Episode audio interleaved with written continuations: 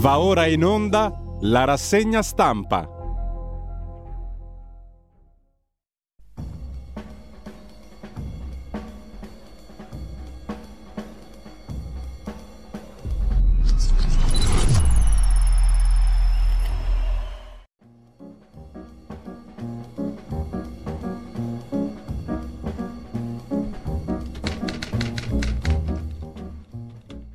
Nuovo in onda con la rassegna stampa di Giulio Cainarca. Buon lavoro!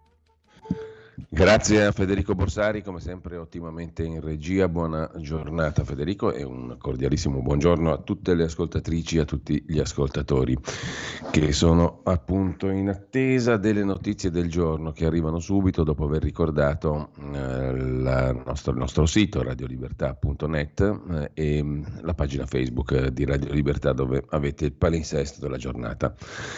In primo piano, mh, sull'agenzia ANSA di stamani, prima di andare ai quotidiani come al solito, diamo una scorsa all'ANSA, il via libera al disegno di legge Nordio, la riforma insomma, della giustizia, cancellato l'abuso d'ufficio, il ministro Nordio ha rassicurato nessun vuoto di tutela, il nostro arsenale è il più agguerrito d'Europa. E ovviamente nessun bavaglio alla stampa parte della stampa dice l'esatto contrario, come poi vedremo. Il, il vice premier Tajani aggiunge Berlusconi sarebbe stato soddisfatto dalla riforma della giustizia. Giorgia Meloni sulla stessa scia il massimo impegno e il modo migliore per ricordare Silvio. Il ministro dello sport Abodi annuncia che la visibilità delle penalizzazioni nelle classifiche verrà stabilita solo dopo che le sentenze sono passate in giudicato, non prima. Il naufragio dei migranti in Grecia, possibili fino a 600 morti. La Guardia Costiera greca ha fatto sapere scarse le speranze di trovare superstiti. Contattati martedì, fanno sapere invece fonti italiane, abbiamo allertato i greci. Domani riunione con i paesi dell'Unione Europea. La barca era partita vuota dall'Egitto e poi in Libia. La Banca Centrale Europea intanto alza i tassi al 4% e annuncia un nuovo aumento dei tassi a luglio. La decisione del Consiglio di amministrazione, il board della Eurotower, cioè della BCE. Riviste leggermente al ribasso le stime sulla crescita per quest'anno e per il prossimo. Tassi al 4% non è insomma poca roba per chi è impegolato in mutui e affini e finanziamenti. A proposito di Europa, Gentiloni, il commissario europeo all'economia, l'ex premier italiano del PD, sulla terza rata del PNRR, la risposta arriverà entro fine mese, è attesa la valutazione in corso della missione a Roma.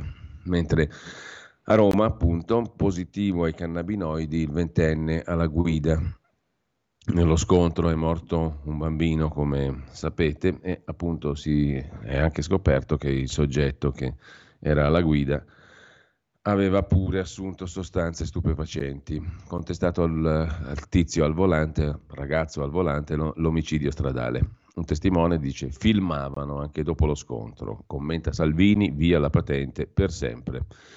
In Finlandia accordo di governo con l'estrema destra, una coalizione a tre partiti. Elon Musk ha incontrato Giorgia Meloni, parlando anche di natalità e rischi dell'intelligenza artificiale. Il numero uno di Tesla, Twitter e SpaceX ha parlato per un'ora e mezza con Giorgia Meloni. Aveva incontrato precedentemente anche il ministro Tajani, vice premier.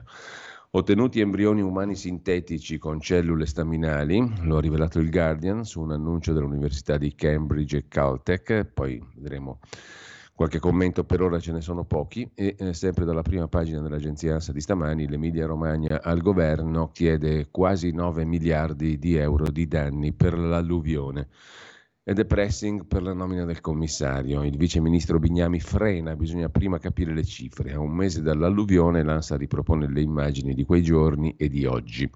Per lo scontro tra treni in Puglia, due condanne, 14 assoluzioni e l'Ucraina. Avanziamo nonostante la forte resistenza russa, fa sapere il Ministero della Difesa ucraino, conquistati 3 chilometri nell'area di Bakhmut in 10 giorni. Su Repubblica oggi vedremo invece un articolo interessante sul fatto che non si è mai fermato neanche sotto la guerra il commercio di eh, uteri in affitto in Ucraina.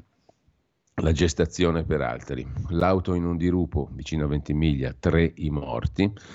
Papa Francesco sarà dimesso oggi dal Politecnico, Berlusconi è stato cremato, l'urna rientra ad Arcore e le ceneri riposte nel mausoleo a Villa San Martino. Ellis Line annuncia non partecipiamo alla beatificazione, tre giorni di lutto nazionale sono una forzatura, dice la segretaria del Partito Democratico. Con ciò lasciamo la prima pagina dell'agenzia ANSA, c'è anche la commozione, gli abbracci e ehm, la partecipazione al dolore per la scomparsa di Francesco Nuti da parte degli amici dello spettacolo e dei tifosi della Fiorentina. Tanti abbracci alla figlia e ai parenti. Matteo Messina Denaro invece voleva uccidere la nonna di sua figlia. Emergono contrasti familiari con la mamma della ex compagna. La fondamentale notizia chiude la prima pagina dell'agenzia ANSA, l'home page dell'ANSA di stamani.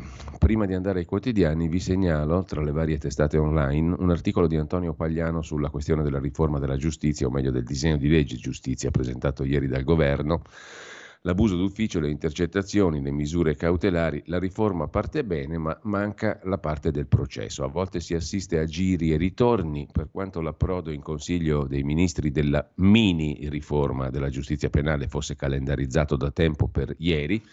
Certamente è una coincidenza evocativa che sia accaduto proprio a ridosso della scomparsa di Silvio Berlusconi, il simbolo dell'antigiustizialismo. Peraltro lo stesso ministro Nordio ha dichiarato alla stampa prima che iniziassero i lavori che in qualche modo questo era anche un omaggio a Berlusconi, ma al di là delle cose di colore e di contorno, nella bozza di riforma ci sono la cancellazione dell'abuso d'ufficio, la riduzione ai minimi termini del traffico di influenze, un ulteriore rafforzamento ai limiti alla pubblicazione dei contenuti delle intercettazioni, l'inappellabilità delle sentenze di proscioglimento per una serie di reati minori, l'avvocato Pecorella dice si poteva su questo essere più coraggiosi come vedremo in un'intervista e prevederle anche per reati più pesanti, e poi la riscrittura delle regole di applicazione delle misure cautelari, carcere, o domiciliari con l'introduzione della necessità di avvertire l'indagato almeno cinque giorni prima dell'esistenza di una richiesta di arresto per poter rendere un interrogatorio.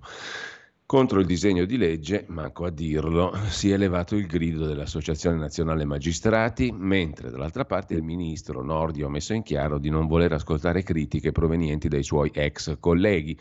Anzi, Nordio ha detto di considerare queste critiche inammissibili in ossequio alla separazione dei poteri, ricordando come sia patologico che in Italia molto spesso la politica ha ceduto alle pressioni della magistratura sulla formulazione delle leggi.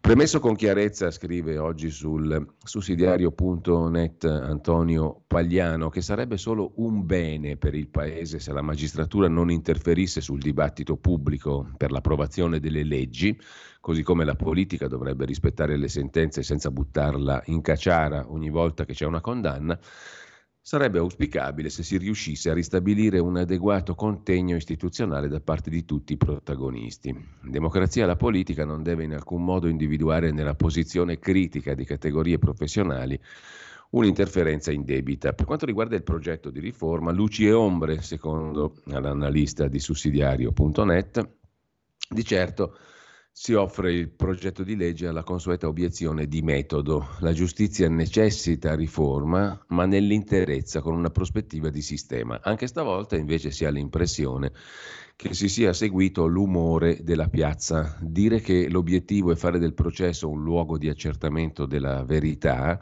è certamente cosa buona e giusta, ma per realizzarla occorre molto altro rispetto a quello che si è messo in cantiere. L'abolizione dell'abuso d'ufficio è una bandiera, commenta Pagliano. Le modifiche del 2020 hanno già contenuto gli abusi che hanno caratterizzato la giurisprudenza dagli anni 90 in poi. Condivisibile la riduzione del perimetro del diverso reato di traffico di influenze, la cui tipicità spesso ha vacillato nel momento dell'applicazione. Se in Parlamento la proposta verrà approvata, per essere punibile, il mediatore dovrà sfruttare intenzionalmente le relazioni col pubblico ufficiale, che dovranno essere esistenti e non più solo asserite. L'utilità data o promessa dovrà essere poi economica, non basterà più uno scambio di favori non monetizzabile. Al contempo la condotta sarà punibile solo se il versamento avrà lo scopo di remunerare il pubblico ufficiale in relazione all'esercizio delle sue funzioni. Finora invece bastava che l'utilità costituisse il prezzo della mediazione, cioè la ricompensa per il mediatore anche senza essere diretta al destinatario finale. Condivisibili anche i limiti alla pubblicazione di intercettazioni, scrive ancora su sussidiario.net Antonio Pagliano commentando il disegno di legge di riforma della giustizia parziale, la mini riforma insomma presentata ieri dal governo. Francamente anche qui l'intervento di due anni or sono però era già adeguato. Il divieto di pubblicazione anche parziale si estende a qualsiasi dialogo che non sia stato riprodotto dal giudice nella motivazione di un provvedimento o utilizzato in dibattimento. La bozza del disegno di legge, sono otto articoli, prevede che quando il pubblico ministero chiede la custodia cautelare in carcere, ma non le misure più lievi, a decidere sarà l'ufficio del giudice per le indagini preliminari in una inedita composizione collegiale, cioè con tre magistrati invece di uno solo. La novità non entrerà in vigore subito perché non sfugge a chiunque frequenti i tribunali che avrebbe messo in crisi l'organico già carente.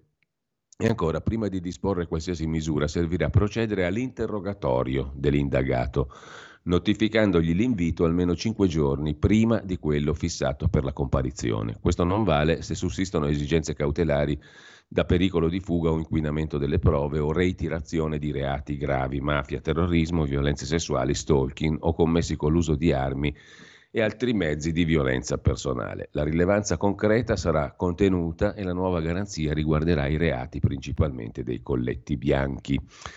Infine, il disegno di legge prevede il divieto al pubblico ministero di appellare le sentenze di proscioglimento per i reati per i quali è prevista la citazione diretta a giudizio, ovvero quelli senza udienza preliminare. Anche qui scarsa incidenza pratica, maggior valenza simbolica. Fatte le somme, insomma, ci dice il commentatore di sussidiario.net, è una mini riforma della giustizia dettata più da esigenze simboliche che non pratiche e di contenuto.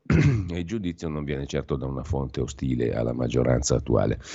In ogni caso, lasciamo il tema, andiamo a un'altra notizia che invece compare su Start Magazine, notizie e commento su Alitalia, l'infinito tormento per le tasche anche dei contribuenti, non solo per quelle dei viaggiatori e non solo per le tasche ma anche per tutto il resto, comunque all'Italia prima tegola giudiziaria per la società Ita Airways.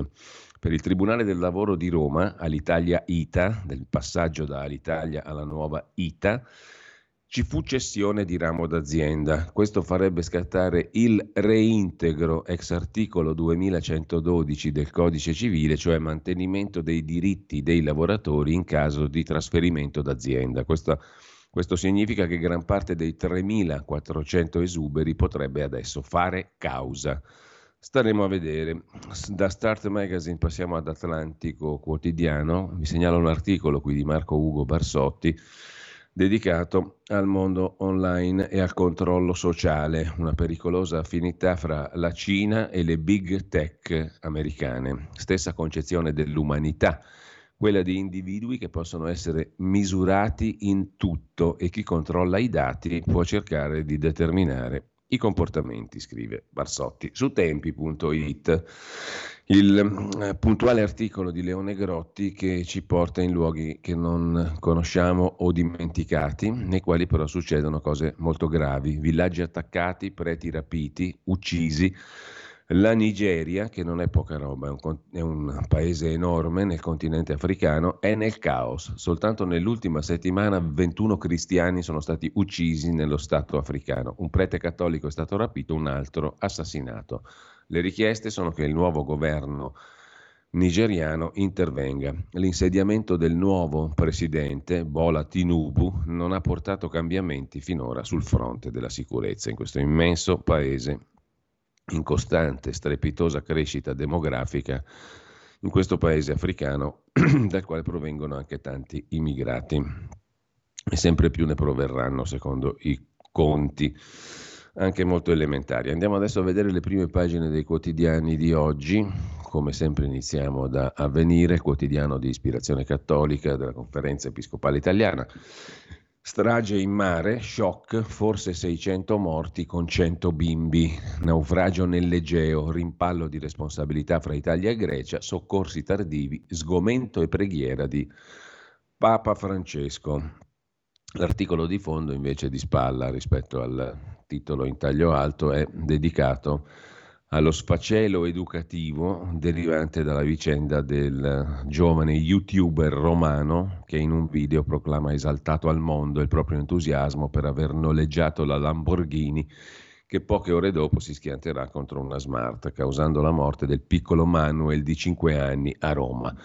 Scrive Eraldo Affinati, questa è la dimostrazione più lampante dello sfacelo educativo in cui siamo tutti coinvolti. Insomma, tutti sarebbe un po' esagerato, però certamente è un segnale importante di come siamo combinati male. Comunque, rissa sulla giustizia, invece l'altro titolo a centropagina a proposito del primo Consiglio dei Ministri post Berlusconi e della mini riforma della giustizia di cui abbiamo già detto. E eh, con questo lasciamo la prima pagina di Avvenire, andiamo a vedere il Corriere della Sera che dedica il titolo principale a questa questione, la riforma della giustizia, la tensione fra Nordio e i magistrati, l'attacco di Ellis Line, la stretta sulle intercettazioni, la cancellazione dell'abuso d'ufficio.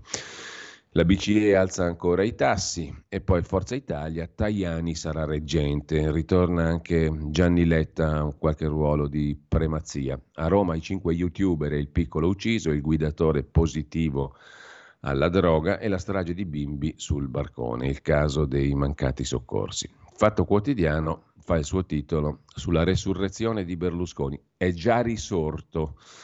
Naturalmente questo dedicato alla schiforma Nordio, la riforma della giustizia targata Nordio per vendicare Berlusconi. È la originalissima lettura del Fatto Quotidiano. Il governo Meloni abolisce l'abuso d'ufficio, favorisce le latitanze, imbavaglia la stampa, silenzia le toghe, scuda Mediaset, niente po' di meno. Insomma, da una parte è giudicata una mini riforma, dall'altra il fatto invece la giudica come un disastro epocale. Ci sarà una via di mezzo tra le due cose. Comunque, la RAI appalta le video esequie al Biscione, parla l'ex magistrato Robledo, lutto nazionale soltanto per chi serve lo Stato, dunque in questo caso è fuori luogo per Silvio Berlusconi. Appurato questo, anche questo di fondamentale importanza, in taglio alto sopra la testata la frase del giorno del Fatto Quotidiano Grecia, strage di migranti in mare, 600 morti di cui 100 bambini soccorsi in ritardo, l'analista dice è la risposta di Haftar all'accordo Meloni-Tripoli. Insomma, vuoi vedere che è colpa della Meloni in qualche modo? Ricompare Giuseppe Conte, la destra canonizza Berlusconi e ignora chi soffre. Sabato scendiamo tutti in piazza, dice l'avvocato del popolo, il già avvocato del popolo. L'Unione Europea vuole la guerra mondiale, subito l'Ucraina nella Nato, dicono non poche voci nell'ambito dell'Unione Europea, e poi il governo Melusconi, il titolo dell'articolo di Marco Travaglio. Lasciamo il fatto, andiamo a vedere il giornale. Adesso con una certa calma il giornale verrà caricato dalla nostra edicola, ci arriviamo. La prima pagina del giornale è dedicata alla giustizia, ora si cambia, il cavaliere vince ancora, è il titolo del quotidiano diretto da Augusto Minzolini, come a dire Berlusconi avrebbe approvato la riforma. Del resto è la stessa Meloni che ha detto la riforma la facciamo in nome di Silvio Berlusconi, cancellato il reato d'abuso d'ufficio, a soluzioni inappellabili, stretta sulle intercettazioni, poi vedremo il riassunto della riforma mh, mm, fatto da Felice Manti in primo piano sul giornale. Berlusconi e il berlusconismo è il titolo dell'articolo di fondo firmato da Augusto Minzolini, Berlusconi, come del resto faceva anche Bossi, amava spiegare la politica con schemi tracciati con la penna su un foglio di carta bianco. In uno degli ultimi colloqui che ho avuto con lui descrisse gli scenari futuri. Giuseppe Conte in fondo è un buon uomo, aveva detto Berlusconi a Minzolini. Mi ha detto che fino alle europee andrà da solo, ma poi in un modo o nell'altro dovrà allearsi col PD. A quel punto, mettendo insieme quei mondi e tutto il resto, la differenza tra centrodestra e centrosinistra sarà di 2-3 punti al massimo. Bisognerebbe portare da questa parte Renzi, ma è un pazzariello, per cui l'unica strada è rafforzare Forza Italia, aumentare i suoi voti, portarla a due cifre. Non era difficile questa analisi, no? E eh, sempre dalla prima pagina del giornale, il governo punta sull'alta tecnologia, l'high tech. Giorgia Meloni ha incontrato il marziano Elon Musk a Roma. A sorpresa, segreta e improvvisa, la visita di Elon Musk nella capitale d'Italia. Musk ha incontrato dapprima Tajani, poi Giorgia Meloni. L'uomo più ricco del mondo si fa intervistare anche da Nicola Porro. L'Italia sta scomparendo, servono politiche fiscali contro la crisi demografica e la crisi storica delle nascite. E poi ancora da cretini a giovani assassini, lo youtuber al volante era drogato, bambino ucciso a Roma. Scontro fra treni, in Puglia, morirono 23 persone, 14 assolti, pagano soltanto i ferrovieri, scrive il giornale. Dal giornale passiamo al quotidiano nazionale, Giorno Nazione, Resto del Carlino. Il fototitolo di primo piano è sul bambino ucciso a Roma, ucciso per un like, il SUV Lamborghini travolge una smart, ucciso un bambino di 5 anni, alla guida uno youtuber impegnato in una sfida per i social. Altra notizia luttuosa, l'ecatombe in mare, morti 600 migranti, le ceneri di Berlusconi a Villa San Martino e in Forza Italia. Tajani sarà il traghettatore, poi c'è il governo che riforma la giustizia, dice il ministro Nordio, dispiace che non ci sia Silvio.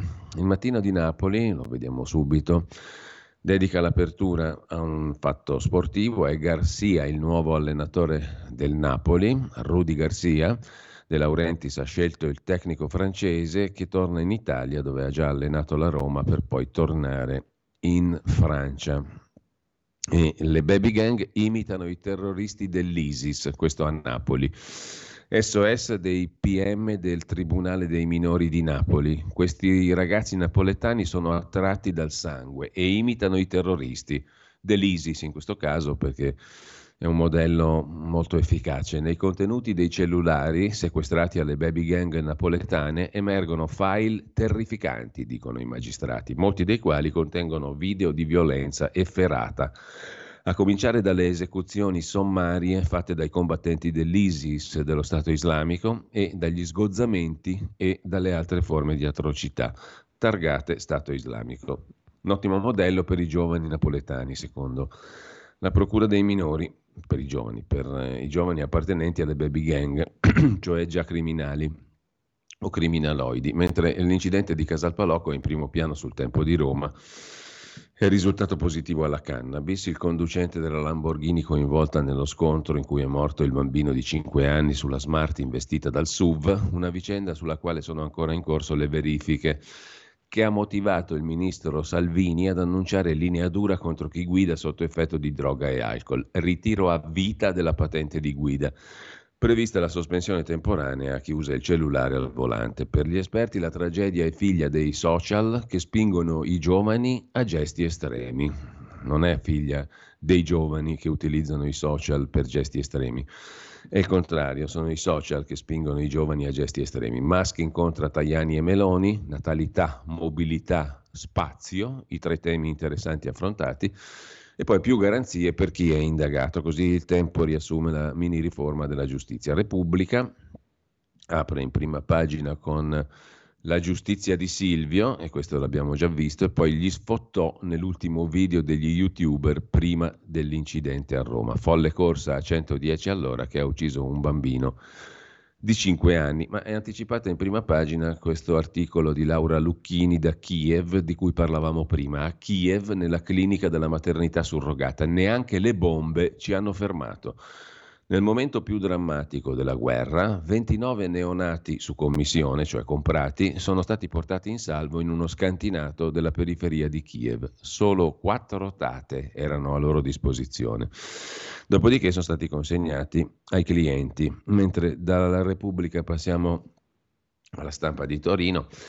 Anche qui eh, l'apertura è dedicata due, ai due fatti del giorno, anzi tre per la verità, la strage dei 100 bambini migranti, il bavaglio delle intercettazioni via l'abuso d'ufficio, la mini riforma della giustizia e poi il rialzo dei tassi. Christine Lagarde, Banca Centrale Europea, non si ferma, il costo del denaro al 4%, nuovo aumento anticipato, previsto, annunciato per luglio. Commenta Matteo Salvini, la Banca Centrale Europea fa male all'economia. E poi c'è il buongiorno di Mattia Feltri dedicato alla storiaccia degli youtuber alla guida che ammazzano un bambino. La terribile storia romana dei quattro ragazzi che per compiere una sfida da postare su YouTube hanno travolto una smart e ucciso un bambino di 5 anni ha scosso tutti, anche Carlo Calenda che si è prodotto in una proposta suggestiva ma temo irrealizzabile, stabilire la responsabilità dei social per quanto pubblicano. Ci ha già pensato l'Unione Europea con il Digital Services Act, la legge sui servizi digitali che entrerà in vigore a gennaio ne abbiamo parlato qualche tempo fa proprio con Marco Ugo Barsotti che, che citavamo prima su Atlantico Quotidiano del Digital Services Act come una forma potenziale di pericoloso controllo. Comunque, al di là di questo c'è anche una legge in generale sui servizi digitali quella di cui abbiamo appunto parlato, che entrerà in vigore a gennaio, che si è dovuta limitare a riconoscere la responsabilità per i contenuti illegali o pericolosi non rimossi, nonostante l'amministratore dei social sapesse della loro esistenza. Praticamente è una resa. Questo perché, scrive Mattia Feltri, ogni giorno su Instagram vengono pubblicati 95 milioni di post, su Facebook 1,7 milioni al minuto su Twitter 20 milioni all'ora. Chi può controllare seriamente una quantità simile di roba? YouTube poi è spaventoso. Ogni minuto vengono caricati 500 ore di video. 30.000 ogni ora. Per guardare i video caricati in un solo giorno, 720.000 ore, a un controllore servirebbero 82 anni. Pretendere da YouTube la responsabilità di tutto quanto viene pubblicato significa chiuderlo e chiudere i social significa chiudere internet. Impossibile.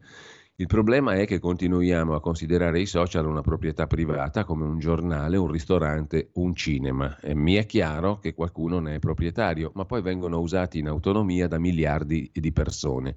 Disciplinarli con la vecchia regola del pubblico e del privato non funziona. Internet è un mondo nuovo e non più nuovissimo e richiede idee nuove per leggi nuove. Purtroppo ancora non ce ne sono.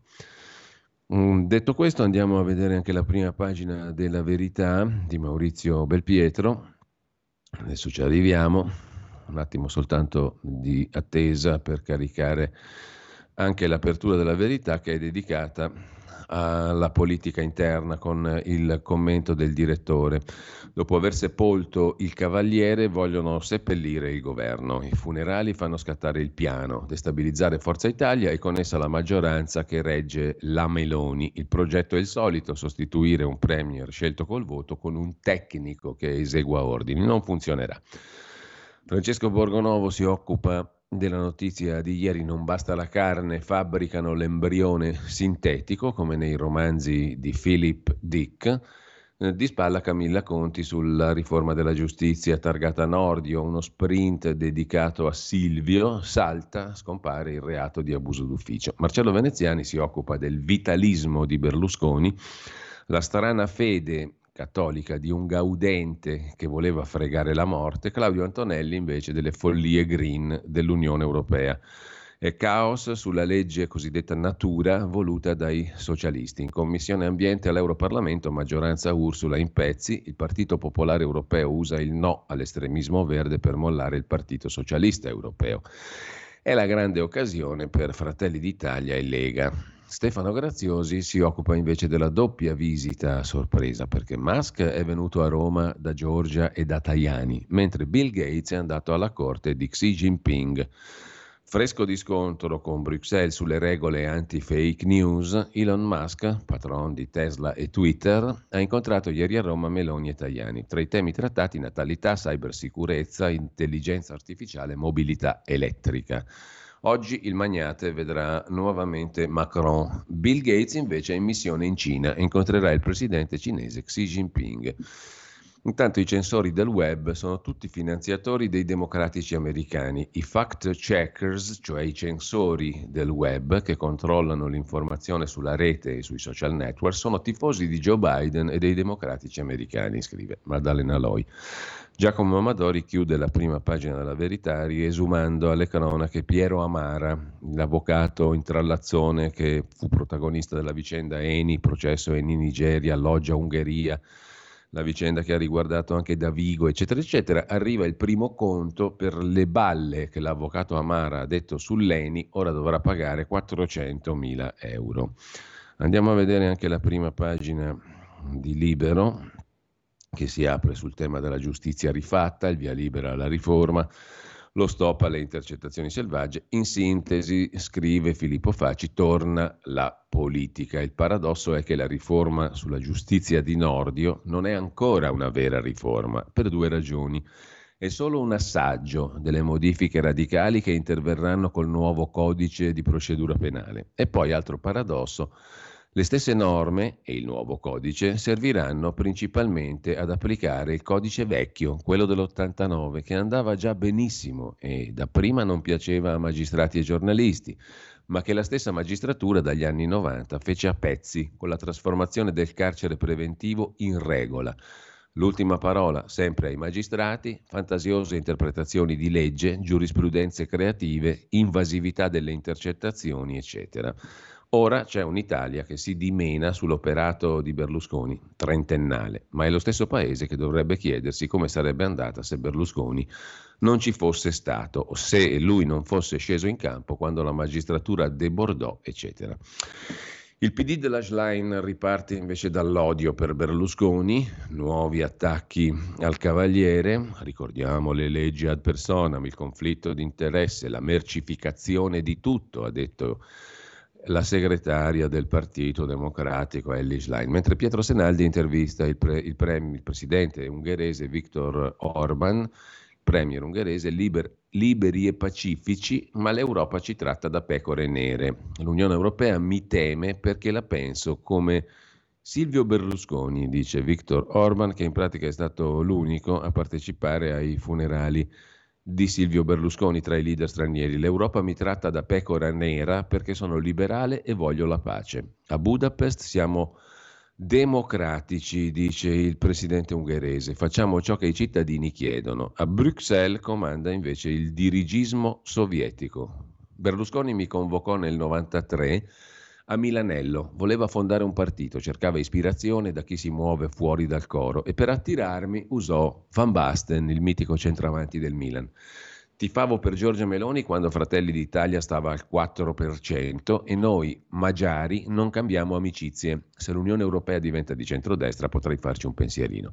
Putin, non sono filo russo, abbiamo avuto il piede di Mosca sulla testa, ma chiunque non la pensa come Biden sull'Ucraina viene tacciato di putinismo. Quanto all'Europa, l'Unione Europea fece cadere il governo di Silvio nel 2011 perché lui era un patriota e non voleva sottostare agli ordini dei tedeschi e dei francesi.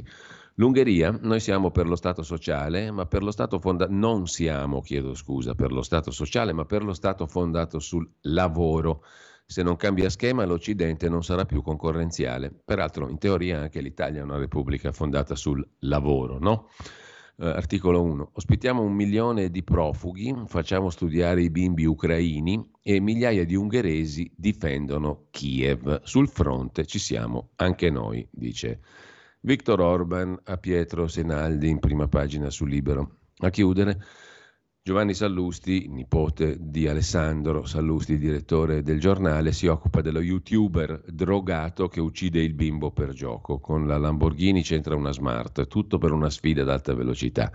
A pagina 15, ma anticipata in prima pagina, invece, il pezzo, l'articolo di Nikolai Lilin, con il quale abbiamo recentemente colloquiato, peraltro qui anche a Radio Libertà, sulla sui nuovi eserciti di mercenari dei quali si avvale lo zar Putin dopo la brigata Wagner, ce ne sono altri. Con questo abbiamo più o meno visto le prime pagine, anzi andiamo a vedere il quotidiano di Sicilia. Il quotidiano di Sicilia apre su una serie di questioni che riguardano la politica che tiene in ostaggio i diritti delle donne.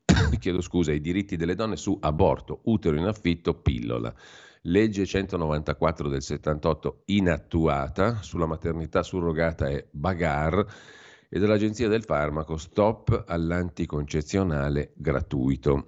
Osserva il direttore Carlo Alberto Tregua, l'inflazione taglieggia, la speculazione uccide e i poveri ne fanno le spese. Così in prima pagina su il quotidiano di Sicilia, che poi si occupa, pagina 3, del caporalato. Bisogna impedire alla criminalità di sostituirsi allo Stato. È la proposta di Tonino Russo, segretario Fly CGL Sicilia. La regione crei una piattaforma di incontro tra aziende e lavoratori. In Sicilia sono state rilevate 52 aree con fenomeni di irregolarità o caporalato in agricoltura. E poi a pagina, a pagina 3 il quotidiano di Sicilia si occupa anche della trasmissione di Antonino Danna, Zoom, dall'autonomia al dopo Berlusconi, l'intervento del direttore Carlo Alberto Tregua, l'intervento l'altro giorno, mercoledì 14, l'intervento a Radio Libertà. L'Italia cresce ma altri fanno meglio e lo statuto siciliano va aggiornato. È stata una conversazione molto interessante quella tra Antonino Danna e il direttore del quotidiano di Sicilia, Carlo Alberto Tregua, e viene riportata mm, dettagliatamente oggi sul quotidiano di Sicilia in primo piano a pagina, a pagina 3. Con questo lasciamo anche il quotidiano di Sicilia, andiamo a a vedere il Sole 24 Ore che in taglio alto, il quotidiano di Confindustria, si occupa della questione del patto di stabilità e dell'Unione Europea, il fronte del rigore, i paesi rigoristi attaccano sul patto. Il commissario italiano, l'ex premier PD Gentiloni, punta sulla mediazione. Berlino, la Germania e altri dieci paesi chiedono di fare molta attenzione al debito pubblico dei paesi che devono sottostare alle regole europee e criteri uguali per tutti, ma l'Olanda si smarca. Alla riunione del MES, pressing sull'Italia, ma prime aperture alle richieste del governo italiano sul fondo salva stati. Parla il ministro delle finanze francese Bruno Le Maire. Investimenti e crescita devono essere al centro delle nuove regole europee. Tutto inappuntabile, tutto come al solito mentre la mossa delle generali in Spagna ha acquistato Liberty Seguros, un'operazione da 2,3 miliardi, le generali più forti in Europa nel ramo danni. Con questo lasciamo il sole 24 ore, andiamo a dare un'occhiata anche al foglio, quotidiano diretto da Claudio Cerasa che si apre con un articolo di Luciano Capone sulle accuse al governo circa l'aumento delle diseguaglianze, sono infondate e non spiegano perché comunque chi lavora vota Meloni. Poi c'è Salvini che rinuncia alla corsa al centro e sogna di logorare Meroni. L'astuto Giuseppe Conte, che non è andato al funerale di Berlusconi, dice lui per rispetto, intanto sabato chiama chiama il popolo, l'avvocato del popolo chiama il popolo in piazza, gli altri si vede invece che sono andati allora per dispetto, cioè lui non è andato per rispetto di Berlusconi, Conte, e allora gli altri che sono andati sono andati per dispetto. C'è un titolo molto attraente, molto seducente, cercasi orgasmo garantista, meno gogna, più Stato di diritto, la vera battaglia contro il populismo, scrive il direttore Cerasa, passa da qui dire no alla Repubblica giudiziaria fondata sulla cultura della gogna ineccepibile. E sempre dalla prima pagina del foglio, Musk cinguetta a Roma, il capo di Twitter va da Giorgia Meloni per cercare una sponda contro le regole europee sull'hate speech e contro le nuove direttive europee in tema di internet.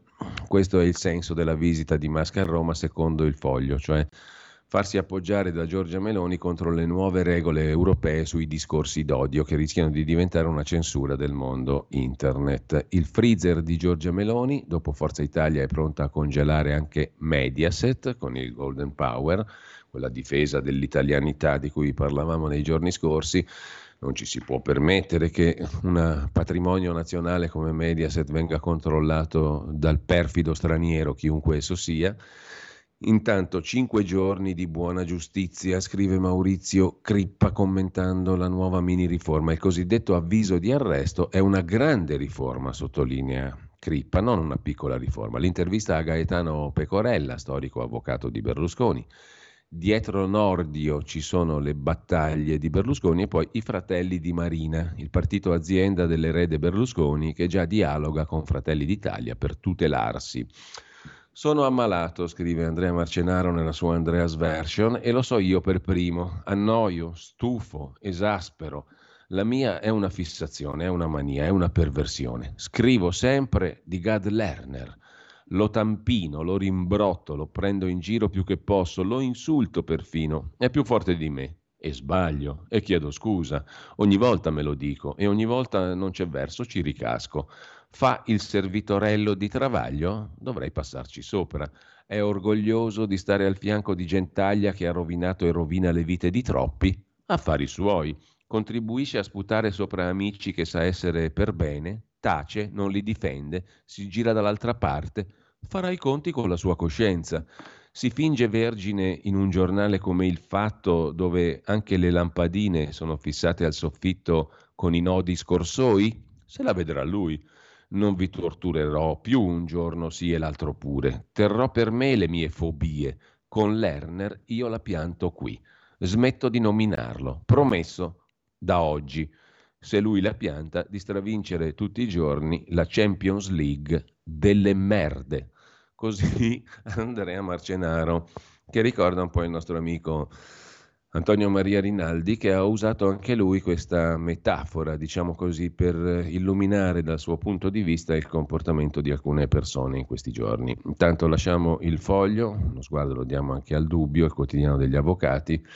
La riforma targata Nordio spacca il PD.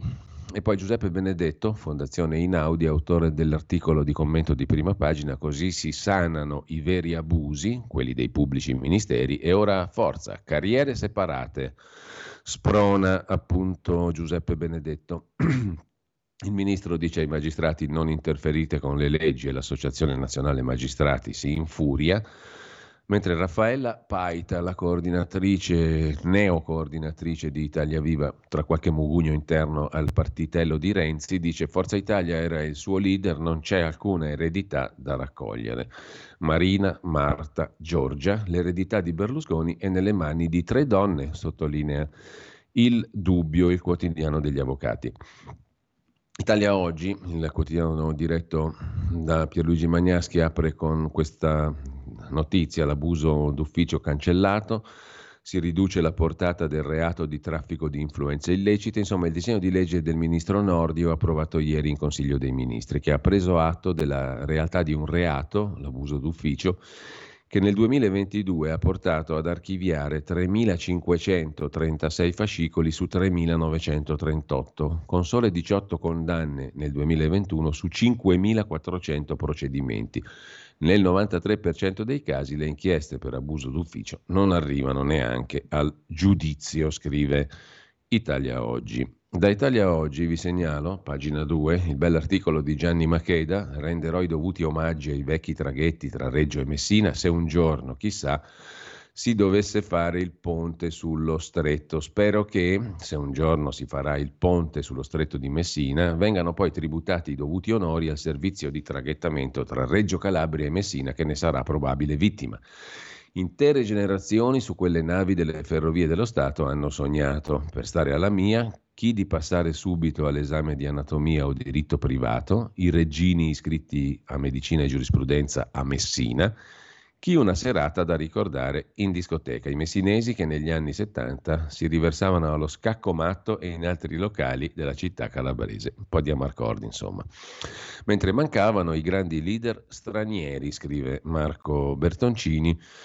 A proposito di Silvio Berlusconi e del suo funerale. E ancora a proposito di Berlusconi, Domenico Cacopardo, pagina 4 di Italia Oggi, mischiava il pubblico e il privato uno dei principali difetti del Cavaliere è che non sapeva che un Premier resta tale 24 ore su 24. Molti dei suoi guai derivano da questa inosservanza. Il tono agitato alla Savonarola, le accuse dirette di mafiosità, il complesso ampio, almeno a parole, di accuse con contorno travagliesco un insieme che secondo gli ottusi autori avrebbe liquidato Berlusconi ne determinò invece la vittoria, era il 2001 credo, dimostrando così che l'odio cieco, fertilizzato dall'invidia, dal voyeurismo, dal complesso di inferiorità o di superiorità, che sono quasi la medesima cosa, rendono la vittima una specie di eroe. So bene, avendo lavorato in ministeri e a Palazzo Chigi, scrive Domenico Cacopardo, che prima che un presidente o un ministro ricevesse una persona non ben conosciuta, si formulava un profilo dell'interessato, nel quale eventuali carichi pendenti o condanne erano evidenziati. La disattivazione di queste cautele costituisce una colpa grave per chi l'ha decisa Un premier è tale 24 ore su 24 e deve non essere attaccabile da qualunque ricattatore che possa pretendere qualcosa da lui. Essendo Berlusconi presidente del Consiglio, non era e non poteva essere un privato. Palazzo Grazioli aveva due ingressi e da quello posteriore accedeva ogni tipo di persona, anche affaristi e prostitute. Nessuno chiedeva loro i documenti, nessuno faceva una sia pur breve ricerca negli archivi giudiziari per vedere se si fossero macchiati di qualche reato. E le donnine non venivano private dei cellulari con fotocamera incorporata. Insomma, a Palazzo Grazioli, la residenza di Berlusconi anche quando era premier, entravano cani e porci, ovviamente anche al femminile, cagne e porchesse, diciamo così. In ogni caso, lasciamo il pezzo di Cacopardo su Berlusconi e andiamo a vedere anche un altro tema, la riforma della giustizia di cui abbiamo già parlato, ma commentata da Alessandra Ricciardi con un'intervista a Gabriele Albertini, lo storico sindaco di Milano, una delle scoperte politiche di Silvio Berlusconi. Sarei rimasto a fare l'imprenditore se non ci fosse stato lui, dice ovviamente Albertini. Adesso questa riforma della giustizia si mette in linea con la Carta Costituzionale, secondo Albertini. La riforma Nordio era attesa da tempo, ben prima di Tangentopoli e della discesa in campo di Berlusconi, dopo il caso dell'ingiusta detenzione del povero Enzo Tortora con un referendum popolare i cittadini chiesero di prevedere la responsabilità civile per i magistrati. Ebbene, la legge Vassalli dell'87 di fatto vanificò il referendum che ottenne l'80% dei consensi, dei sì. In 31 anni, fino al 18, 2018, soltanto 7 magistrati su 10.151 sono stati interessati da procedimenti giudiziari per il loro operato. Su Forza Italia, dice Albertini, Forza Italia aveva già ridotto del 70% il proprio consenso rispetto alle origini. Sul partito di Berlusconi sono pessimista. Senza Berlusconi, fondatore e soprattutto finanziatore, Forza Italia è destinata ad avere un ruolo residuale e molti andranno su Fratelli d'Italia o la Lega. Con Antonio Tajani, ottima persona, ottimo politico, alla guida del partito resterà un 4% di elettorato, un 4-5, sostiene Albertini. E Renzi, che ha qualità di leader, non è adatto perché viene da sinistra. Intanto lasciamo anche Albertini e vi segnalo invece la torre di controllo, la rubrica di Tino Oldani a pagina 8, un bel libro sui retroscena dell'alleanza tra Marina, Marta e Giorgia. Il bel libro è quello scritto da Luigi Bisignani e Paolo Maderon, intitolato I potenti al tempo di Giorgia, edito da Chiare Lettere. L'alleanza fra le tre donne, Marina, Marta e Giorgia, è decisiva per la stabilità sia del governo che per il futuro di Forza Italia.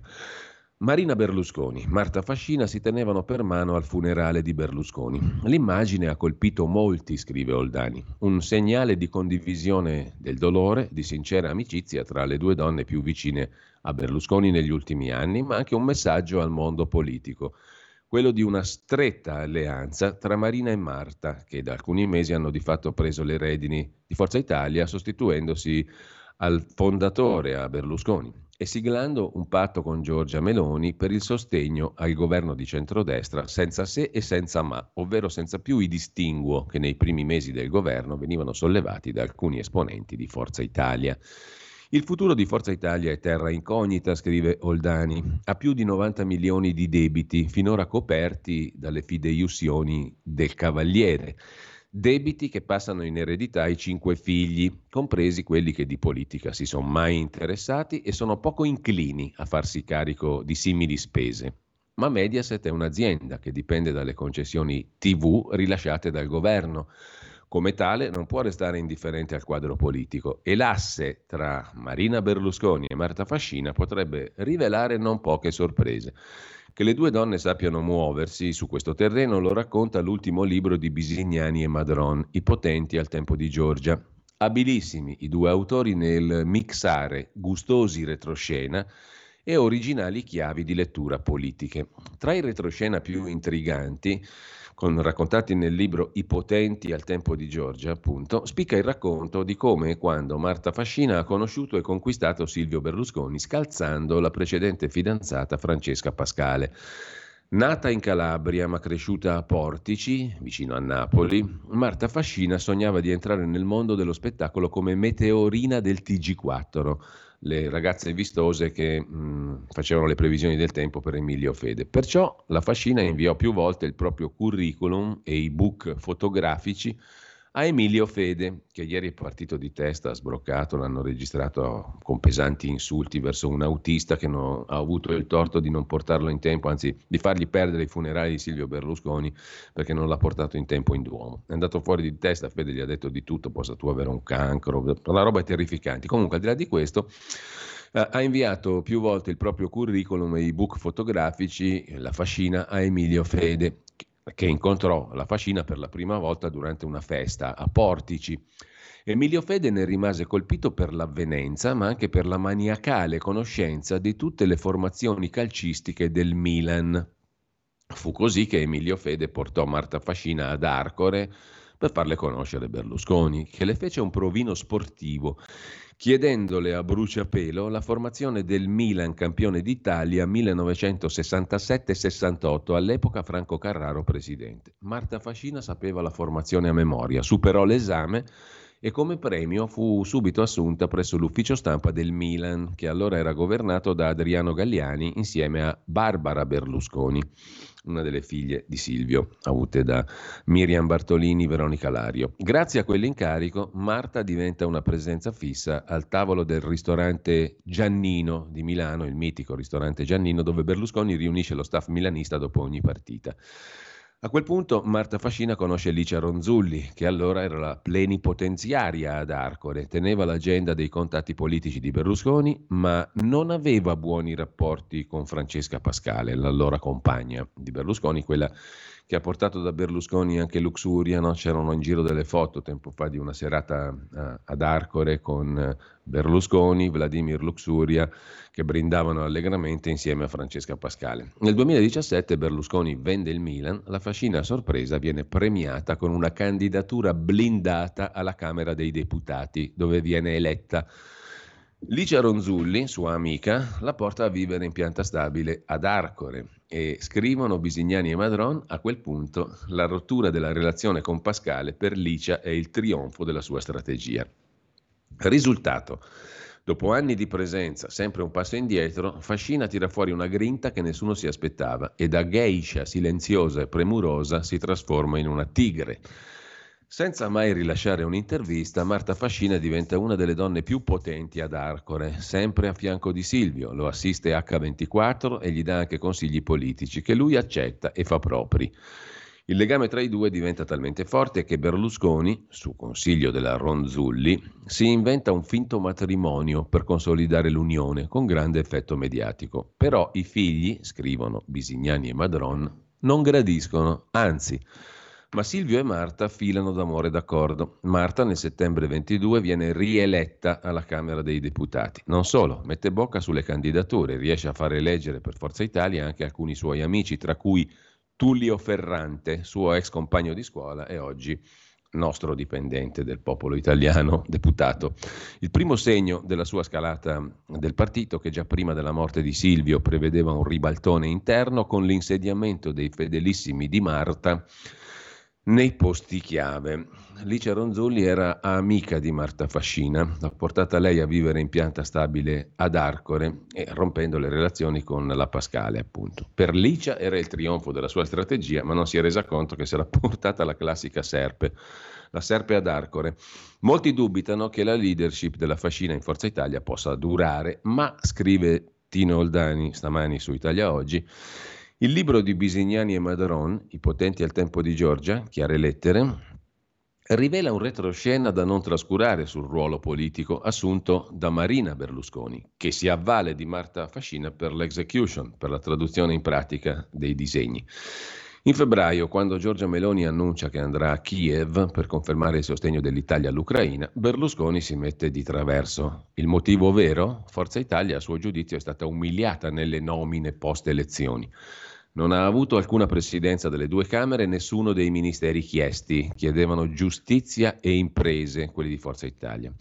Così, di fronte ai parlamentari di Forza Italia, Berlusconi dice che lui a parlare con Zelensky, se fosse stato presidente, non ci sarebbe mai andato e che il suo amico Putin voleva soltanto mettere delle persone per bene al governo di Kiev. Una bomba destabilizzante per la politica estera del governo di Georgia che corre ai ripari con una telefonata a Marina Berlusconi. Secondo gli autori del libro, Bisignano e Madron, Marina e Mediaset stanno dalla parte di Zelensky, mentre il papà e Marta, Fascina, stanno con Putin. Per accettare di fermare il padre, Marina chiede a Giorgia un segno tangibile del governo e lo ottiene. L'Avvocatura dello Stato ritira la costituzione di parte civile al processo Rubiter. Al primo ramoscello d'olivo ne segue un secondo. Fratelli d'Italia rinuncia alla vicepresidenza della Commissione di Vigilanza RAI a favore di Forza Italia. La pace a questo punto è fatta. Silvio non parlerà più di Putin né di Zelensky.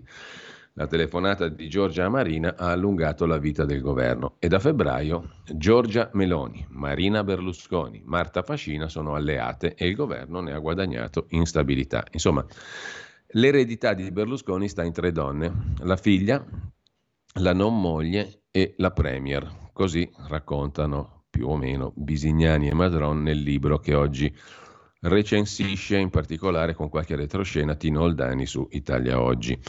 Con questo lasciamo Tino Oldani, vi segnalo, già che siamo a Italia Oggi, a proposito di giustizia e di ingiustizie e a proposito di cose che non muoiono mai, cioè i pregiudizi e non solo i pregiudizi, perché dai pregiudizi si arriva alla violenza, ebrei violentemente torturati, accusati, siamo nel lontanissimo 1475 a Trento, di aver ucciso un bambino di due anni, costretti a confessare. Il clero e la popolazione inferociti volevano le loro teste dagli untori alle altre manifestazioni, il pregiudizio è sempre il passo precedente alla possibile violenza. Neanche un intervento di Sigismondo d'Asburgo riesce a frenare il processo, chiamiamolo processo a proposito di riforma della giustizia. Il vescovo propugna la registrazione dei miracoli che si suppongono attribuiti a un tal Simonino. La ripresa del procedimento ha come scontata conseguenza la condanna a morte per i supposti colpevoli di un omicidio rituale che si riteneva corrente nel mondo giudaico. Pregiudizio immortale. Mentre chiudiamo qui con Italia Oggi e adesso torniamo molto brevemente a vedere anche, brevemente fino a un certo punto, comunque torniamo a vedere alcuni degli articoli principali della giornata di oggi. Torniamo mm, nella nostra edicola e ripartiamo da capo con Avvenire. Da Avvenire, abbiamo visto la prima pagina, ma vi segnalo oltre alla prima pagina un interessante articolo, siamo nelle pagine di cronaca interna, esattamente a pagina 10, sulla mh, mm, questione dei baby spacciatori di droga. L'Italia rimane il paese della cocaina e per strada ci sono sempre più baby spacciatori. La polvere bianca arriva nascosta ovunque, complice anche l'aumento di produzione in Colombia. In calo invece gli altri stupefacenti. Nel 22 sono stati 298 i morti per overdose. Un carico di ceri votivi, visto che siamo sul quotidiano dei vescovi, con l'effigie dei santi, parte dal Perù in un container, destinazione Italia. Il carico deve arrivare in Brianza, nell'operosa, fertile e sniffante Brianza, dove qualcuno lo aspetta.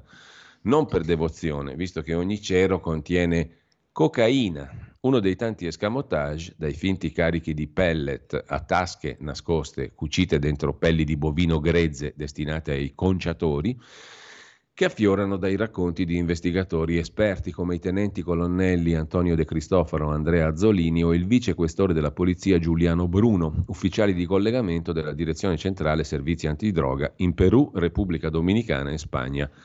Le loro testimonianze e i dati della relazione annuale presentata ieri a Roma confermano come il boom della neve della cocaina in Italia non conosca sosta. Naturalmente chi è che la consuma? Tanti patrioti, tanti italici, tanti brianzoli e meno brianzoli, visto che in questo caso il carico arrivava in Brianza. Comunque sono tanti italiani che consumano questa bella sostanza, diciamo così. Corrieri postali, chat su internet, piattaforme crittografate, così le sostanze arrivano nelle nostre case. Dicevamo, i sequestri di cocaina effettuati dalle forze dell'ordine nel 22 sono ammontati a 26,1 tonnellate, 22% in più rispetto all'anno precedente, con aumento esponenziale negli ultimi dieci anni. Partivamo da 4,9 tonnellate nel 2013 e siamo arrivati nel 22 a 26 e rotte. L'andamento è crescente, dicono i poliziotti. In Colombia c'è stato un aumento del 41% di produzione, favorito da tecniche e processi sempre più raffinati. Naturalmente parlare di questo significa parlare anche di ndrangheta in primo luogo e di criminalità organizzata, perché quella controlla il traffico base.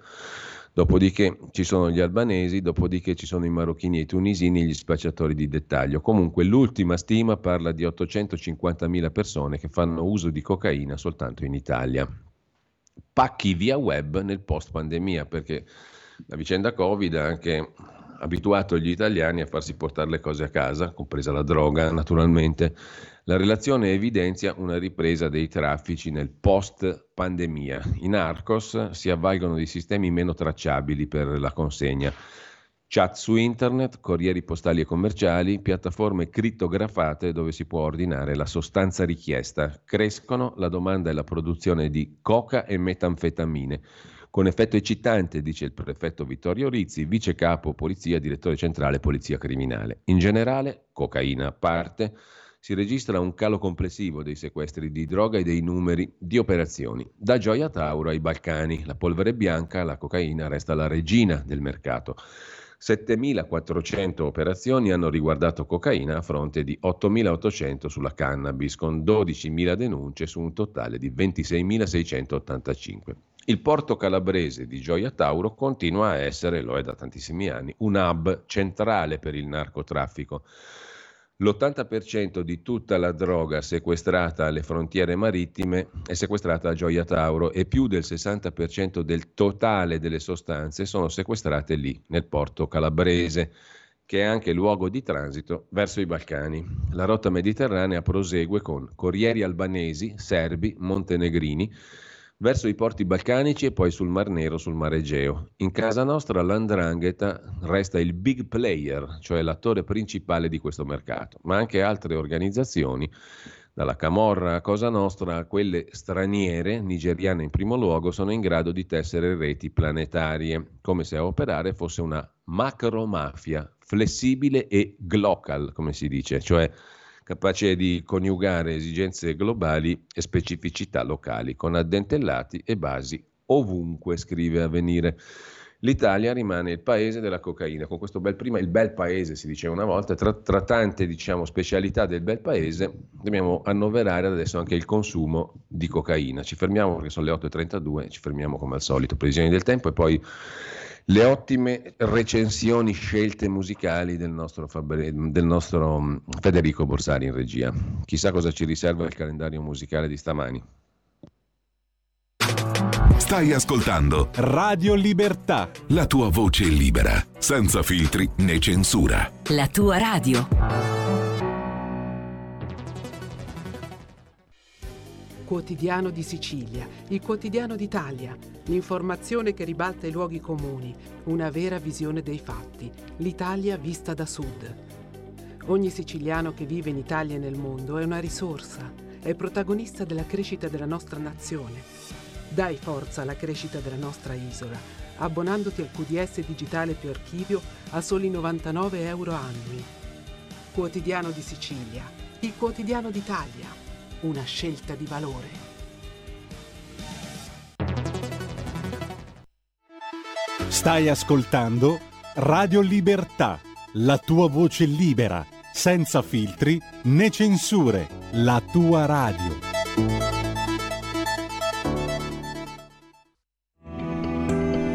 Il meteo.it presenta le previsioni del giorno ciclone che ha imperversato soprattutto al centro-sud negli ultimi giorni tende ad allontanarsi dall'Italia, temperature in aumento. Nella prima parte della giornata ampio soleggiamento al nord, buono anche al centro, instabile invece al sud con residui rovesci specie tra Puglia, Calabria e Sicilia. Nel pomeriggio aumenterà il rischio di qualche fenomeno sul Triveneto, poche variazioni altrove vento teso al sud. Per ora è tutto da ilmeteo.it dove il fa la differenza anche nella nostra app. Una buona giornata da Lorenzo Tedici. Avete ascoltato le previsioni del giorno.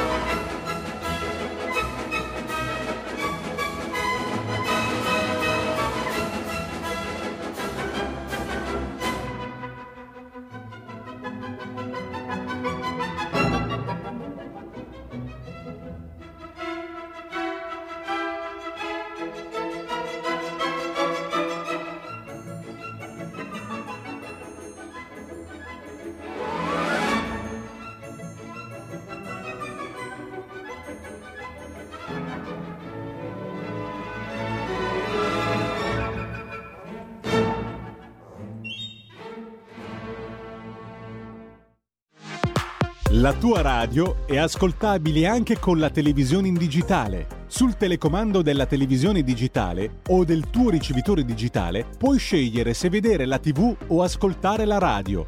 Risintonizza i canali radio e troverai anche Radio Libertà, canale 252.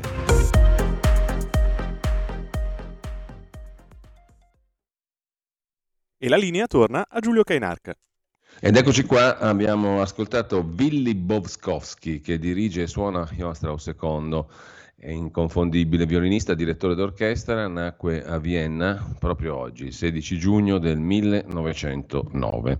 Intanto ritorniamo, ritorniamo un attimo solo, mi sono impapperato su, sulla, eccoci qua, ritorniamo nella nostra edicola, come dicevamo, eh, dall'articolo di Avvenire eh, sulla droga alla pagina di cultura, laddove a proposito di Indrangheta si parla di Calabria, ma non per l'Andrangheta, per le lettere, pagina di cultura naturalmente, aspra, arcaica, luminosa, questa è la Calabria letteraria.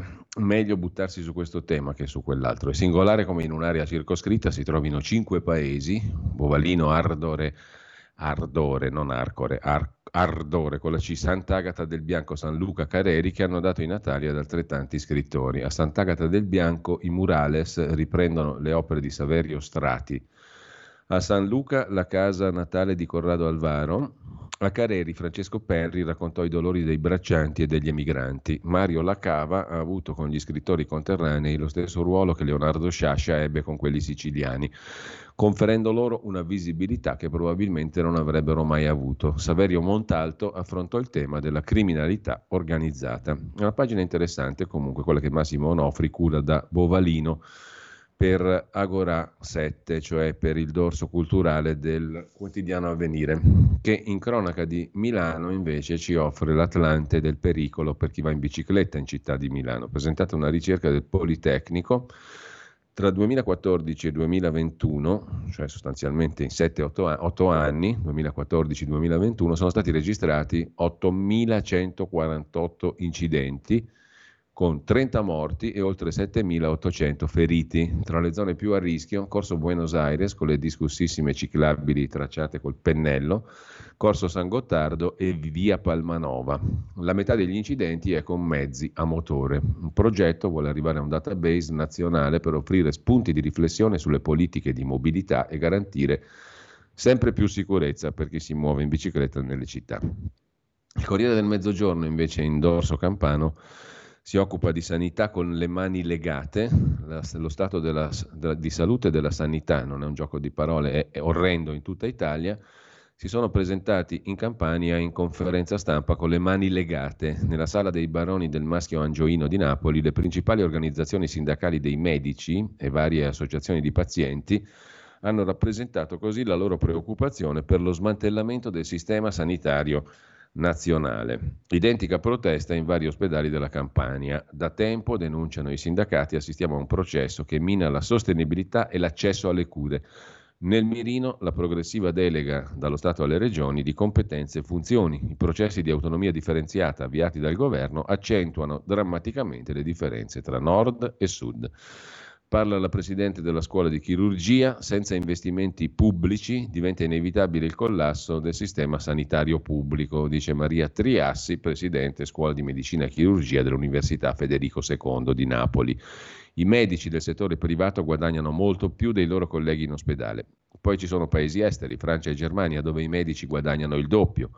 È giunta l'ora di remunerare adeguatamente i medici, altrimenti non ci sarà futuro per il sistema pubblico. Così sul Corriere del Mezzogiorno nel dorso campano e nello stesso tempo il presidente della giunta regionale campana De Luca dice combatteremo contro i tagli alle scuole.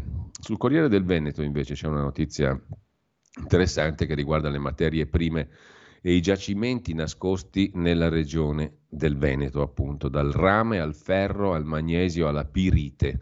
L'Europa chiede ai suoi stati approvvigionamenti indipendenti. La carenza di materie prime, il bisogno di rendersi indipendenti dai mercati asiatici hanno spinto l'Europa a chiedere ai suoi stati di valutare la riapertura di attività di estrazione, cioè miniere sostanzialmente. Il Ministero dello Sviluppo ha così studiato il territorio mettendo in fila i giacimenti di ferro e rame, pirite e magnesio e di altri importanti minerali sotto il suolo italiano. In Veneto sono 13 i siti rilevanti, secondo quel che racconta oggi il Corriere del Veneto. Il Corriere invece in dorso nazionale si occupa della riforma di Nordio, la riforma della giustizia e l'omaggio a Berlusconi è il titolo. Scontro con i magistrati come prevedibile, via l'abuso d'ufficio, stretta sulle intercettazioni. Per quanto concerne i contenuti del provvedimento, il Corriere li riassume così. Intanto il punto relativo alle intercettazioni. Vietato pubblicare intercettazioni di indagati, anche se sono state depositate e quindi già a disposizione di accusa e difesa, a meno che non siano riportate dal giudice nelle motivazioni di un provvedimento oppure ne sia stato fatto uso durante il dibattimento. Dunque, fino ad oggi le intercettazioni depositate, cioè disponibili alle parti, potevano essere pubblicate. Non sarà più così, anche se sono state depositate, non si pubblicano a meno che non siano state riportate dal giudice nelle motivazioni di un provvedimento o ne sia stato fatto uso a processo, in dibattimento. Non può esserne comunque rilasciata copia a chi non è parte nel processo. Ci sarà anche un maggior controllo per tutelare terze persone, dice il governo. Il pubblico ministero dovrà evitare che in fase di indagine diventino pubblici dati relativi a soggetti diversi dalle parti, a meno che non siano considerati rilevanti per le indagini. L'intenzione del ministro Nordio è intervenire sulla tutela della dignità e l'onore delle persone coinvolte senza essere interessate dalle indagini. Dopodiché l'avviso di garanzia dovrà essere consegnato in modo riservato almeno cinque giorni prima dell'invito a comparire, salvo urgenze, e non sarà più muto, cioè non più come accade ora con un'unica informazione, vale a dire il reato ipotizzato dal PM. Accanto alle, generali- alle generalità, al giorno, al luogo, all'ora, e alle autorità di fronte alla quale bisognerà presentarsi, ci dovrà essere anche una descrizione sommaria del fatto sul quale si indaga inclusa data e luogo in cui si presume che il reato sia stato compiuto. Quindi, diciamo, colui che riceverà l'avviso di garanzia riceverà anche più informazioni relative al reato, a quando è stato compiuto e tutto il resto. Eh, ci sarà anche una descrizione dei diritti a non rispondere, ad avere più informazioni relative all'accusa che gli verrà mossa, a nominare un difensore di fiducia o avere il patrocinio a spese dello Stato, ove previsto, un interprete, la traduzione degli atti, avvisare i familiari, accedere alla giustizia riparativa. Terzo punto, mm, l'abrogazione dell'abuso d'ufficio. Sparisce completamente il reato di abuso d'ufficio, una norma che punisce l'illegittimità di un atto amministrativo. La gran parte dei sindaci ne chiedevano quantomeno la modifica, lamentando il fatto che fosse indeterminata questa condotta illecita da punire, che a loro dire li metteva a rischio di finire in un'indagine che poi nella stragrande maggioranza dei casi si chiudeva senza esito. Così il disegno di legge elimina del tutto l'abuso d'ufficio. Dopodiché viene riscritto anche il reato di traffico di influenze, quello per cui è stato per esempio indagato il papà di Renzi, tra gli altri, quello che punisce chi si offre di fare da mediatore tra gli interessi di un corruttore e quelli di un pubblico ufficiale interessato, senza però che si arrivi allo scambio di denaro, perché in quel caso scatta la corruzione. Il reato, contenuto nella legge Severino, viene distinto da possibili millanterie. Sarà punito chi, sfruttando relazioni con un pubblico ufficiale, si fa dare o promettere denaro o altre utilità economiche per remunerare un pubblico ufficiale o un incaricato di pubblico servizio che però poi non riceve nulla o per convincerlo a compiere atti contrari ai suoi doveri d'ufficio, vale a dire mediazione illecita. Pena minima prevista un anno sale a un anno e sei mesi.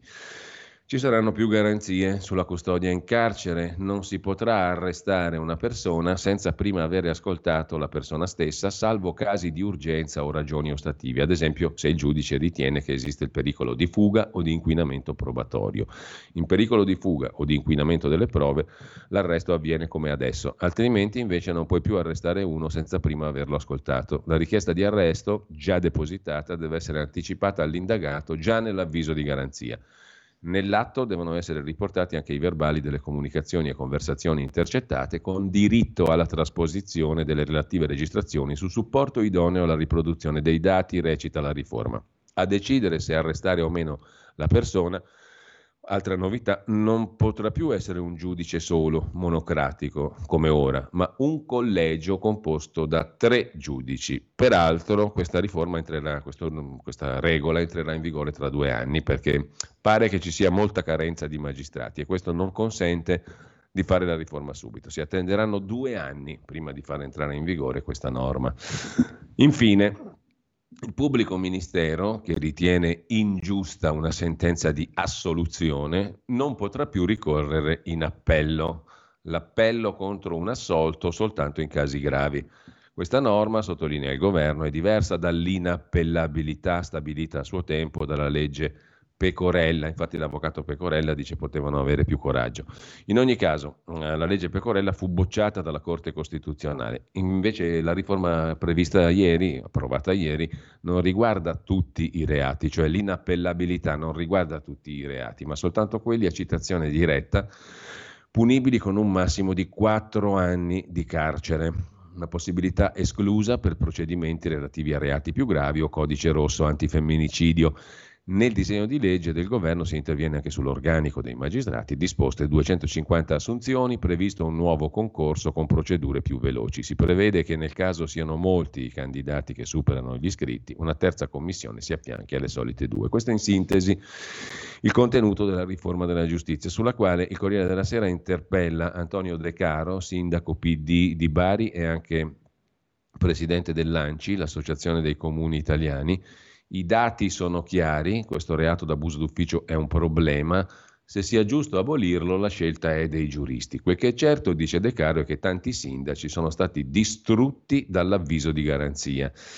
Dal 2021 ad oggi su 5.418 procedimenti per abuso d'ufficio ci sono state 4.613 archiviazioni, 9 condanne, 35 patteggiamenti, 370 decreti che hanno disposto il giudizio. Potrebbe sembrare un reato da poco, però insomma 370 giudizi, 35 patteggiamenti, 9 condanne, uno dice sempre meglio diciamo che niente, no? Sempre meglio che l'impunità, potrebbe dire un giustizialista. C'è un'altra intervista al magistrato Eugenio Albamonte, quale naturalmente dice che la riforma non va bene, che la corsa al gossip è già stata limitata, frenare l'informazione è l'unico scopo di questo orrido governo. Mentre a pagina 11 del dorso lombardo del Corriere della Sera c'è una, un articolo interessante di Barbara Gerosa da Lecco sui pastori, perché anche in Lombardia ci sono tanti pastori, c'erano, ci sono, ci furono, ci saranno, chi lo sa tanti pastori. In una grotta rifugio per la transumanza, le incisioni dei pastori che conducevano le greggi. Siamo nel Lecchese. la migrazione stagionale delle greggi, la transumanza delle mandrie e dei pastori che si spostano da pascoli in zone collinari o montane verso la pianura in inverno e viceversa d'estate. C'è un bell'articolo su ciò che hanno lasciato i pastori nelle grotte durante la transumanza, al passo di Gavia, per esempio, l'interno della grotta Edelweiss, rifugio per i pastori che conducevano le greggi durante la transumanza. Nella pagina di cultura milanese, invece lombarda del Corriere della Sera, c'è un'altra segnalazione da fare ad Alessandria, per la verità, eh, in via Machiavelli 13, alla biblioteca della città di Alessandria in Piemonte, una mostra di un grande fotografo, Gabriele Basilico, ritorni a Beirut, con 30 fotografie di Beirut in diversi viaggi dal 1991 al 2011. Infine, Tornando alle pagine di politica e di affari interne dell'edizione nazionale del Corriere della Sera, la nostra edicola ce le presenta un po' così a casaccio, ma facciamo un passo indietro e torniamo appunto alla vicenda Berlusconi sotto il profilo dell'eredità. In questi giorni Mario Gerevini ci si sta dedicando praticamente ogni giorno, anche se non si sa niente, non si sa se c'è stato il testamento, se cosa c'è dentro, eccetera, però si, si strologa, come si dice, su cosa conterrebbe il testamento di Berlusconi, cosa si prevede, eccetera. Um, intanto sulla Fininvest l'equilibrio tra i figli è legato alla quota del 20%. Tutti per uno, Fininvest per tutti, scrive il Corriere della Sera. Silvio Berlusconi ha lasciato cinque figli intorno alla Fininvest e ora che il suo 61% verrà diviso tra gli eredi, il riassetto del gruppo è alle porte. Marina e Pier Silvio sono nati prima che nascesse la holding nel 1975, sono cresciuti a Pane e Fininvest. Gli altri tre figli di Miriam Bartolini, Barbara, Luigi e Leonora, hanno imboccato una loro strada, diversificando, tanto che nella H14 compare un totale attivo di circa 650 milioni, 400 riferibili a investimento, 250 circa al valore storico riconducibile alla quota di Fininvest. Sono tutti uguali, fratelli e sorelle, davanti ai dividendi, ma non nella governance. Il ruolo e il peso dei due figli di Berlusconi e della prima moglie Carla Dall'Oglio, cioè il ruolo di Marina e Pier Silvio, è decisamente superiore a quello dei tre figli di Veronica Lario. Marina da anni è presidente Fininvest e Mondadori. Pier Silvio è amministratore delegato di Mediaset, Media for Europe, MFE come si chiama adesso, deleghe e ruoli definiti da tempo. Ma non c'è mai stata discussione finché governava Berlusconi. Il sistema di regole interne della galassia proprietaria, a partire dalle finanziarie personali di Berlusconi, presidiate da Marina e Pier Silvio, è molto semplice. Non prevede maggioranze qualificate né prelazioni nel presupposto che regni l'armonia Finché esiste un socio al 61%, come era Berlusconi, questo è un equilibrio perfettamente governato, ma essendo scomparso Berlusconi, da qui in poi potrebbero essere introdotti paletti di voto, vincoli, trasferimento di azioni, eccetera. Insomma, si vedrà peraltro. Vedremo. Nel frattempo, dicevamo prima, Giuseppe Conte rilascia una lunga intervista al suo quotidiano preferito, il Fatto Quotidiano, pagina 5, la destra canonizza B, cioè Berlusconi, e ignora chi sta male. Ora noi torniamo in piazza, annuncia quello che già fu l'avvocato del popolo autodefinitosi tale. Domani il corteo dei 5 Stelle a Roma, in piazza giusto appunto. Non so se Schlein verrà, ma le ricordo che anche Letta parlò di campo largo e non fu un successo. La riforma della giustizia non può essere un omaggio al capo di Forza Italia. Sul capo di Forza Italia ci sono poi due pagine mh, mm, del Fatto Quotidiano curate da Giorgio Dell'Arti, TV Partito, eredità di Berlusconi in pillole sulle spartizioni su Mediaset bisognerà capire se pesano più i figli di primo o di secondo letto. Forza Italia rischia la diaspora, fascina la sposa muta che è entrata nelle grazie di Silvio Berlusconi perché sapeva a memoria la formazione del Milan 1967-68. Vi sfido, chiunque voi conosciate, a trovarne uno o una che sappia la formazione del Milan 67-68 a memoria e così, presentata da Emilio Fede, Marta Pascina entrò nel regno di Arcore, si fece amica di Licia Ronzulli e poi la fece fuori, come nelle migliori machiavelliche o machiavelliane vicende. Giorgio Dell'Arti ricostruisce così con una serie di pillole di citazioni varie ehm, la vicenda Berlusconi, l'eredità, i figli, eccetera, eccetera. Metti una sera a cena da Berlusconi, invece, questo è un articolo decisamente più interessante, lo racconta Luca Sommi, che a un certo punto eh, viene invitato da Vittorio Sgarbi a fare una cena il 10 gennaio del 2013 da Berlusconi. Il pezzo è interessante, carino, il 29 giugno 2015. Perché a un autore di servizio pubblico di Michele Santoro, come è appunto Luca Sommi, che oggi la racconta sul Fatto Quotidiano, pagina 21, perché a uno come me, che era autore di Santoro, capita di trovarsi a Villa San Martino ad Arcore a cena con Silvio Berlusconi? Erano passati due anni e mezzo da quel 10 gennaio 2013, giorno in cui Berlusconi parte, no meglio, eh, la visita quindi non avviene nel 2013, avviene due anni e mezzo dopo. Eh, erano passati appunto due anni e mezzo da quel 10 gennaio 2013, lo ricorderete tutti, il giorno in cui Berlusconi partecipò alla trasmissione di Santoro, servizio pubblico, e fece la scenetta per pulire la sedia dove era seduto Marco Travaglio. In quel caldo pomeriggio di giugno, 29 giugno 2015, due anni e mezzo dopo la scenetta di Berlusconi in tv, che pulisce la, la poltrona dove si è seduto l'orrido Travaglio, in un caldo pomeriggio di giugno Vittorio Sgarbi è a Milano e ci sono anch'io. Alla fine della visita le parole di Sgarbi. Stasera ti porto a una cena. Quale cena? È una sorpresa, vedrai. E dopo mezz'ora compare una scritta. Arcore. Ma stiamo andando da Berlusconi? Chiedo io. Sì, risponde Sgarbi. Brivido, curiosità. Varcato il cancello di Villa San Martino, la prima cosa che sorprende è che non c'era una sola guardia del corpo, soltanto il personale di servizio, come ha scritto Cacopardo nel pezzo di prima. Lì entrava a casa di Berlusconi chiunque, cani, porci, cagnesse e porchesse, tutti accomodati in giardino. Per l'aperitivo, nessuna traccia di Francesca Pascale né di Dudu, anzi del cagnolino c'è un osso giocattolo di gomma all'ingresso. Dunque tutti in giardino per l'aperitivo, una decina di persone, in attesa che Berlusconi scenda dalle sue stanze. Arriva Berlusconi, parte un lungo applauso fantoziano. Bravo, grida una signora. Manca un santo, un apostolo e ci siamo. Colpisce il look, camicia e giacca blu, pantaloni della tuta incredibilmente infeltriti e scarpe da ginnastica nere, metà statista, metà podista. Gli ospiti a uno a uno vengono presentati al padrone di casa. Al turno del nostro autore, Sgarbi dice: Lui è uno degli autori di Michele Santoro. Berlusconi, senza indugi, mi stringe vigorosamente la mano, racconta Luca Sommi. Che piacere averla qui. Come sta Michele? Me lo saluti tanto. Sembra sincero nel mostrare tutto questo affetto. Dopo i convenevoli, tutti in sala da pranzo, quella delle cene eleganti. Stanza sontuosa, ma anche no. Dipinti vedutisti, candelabri stile impero, tende damascate in bianco, in un angolo il televisore spento, nell'altro un dipinto antico. È di Parma come lei, è un parmigianino, dice Berlusconi. Non è proprio così, è una copia dell'Antea di Parmigianino che sta a Capodimonte a Napoli. Questa è anche ridimensionata, ma vabbè. Sul tavolo tanti carillon e tante mucche di plastica colorate. Ecco le uniche vacche delle cene eleganti, grida Berlusconi, indicandole, e tutti giù a ridere. Arrivarono le prime portate del famoso menù tricolore. Berlusconi prende la scena.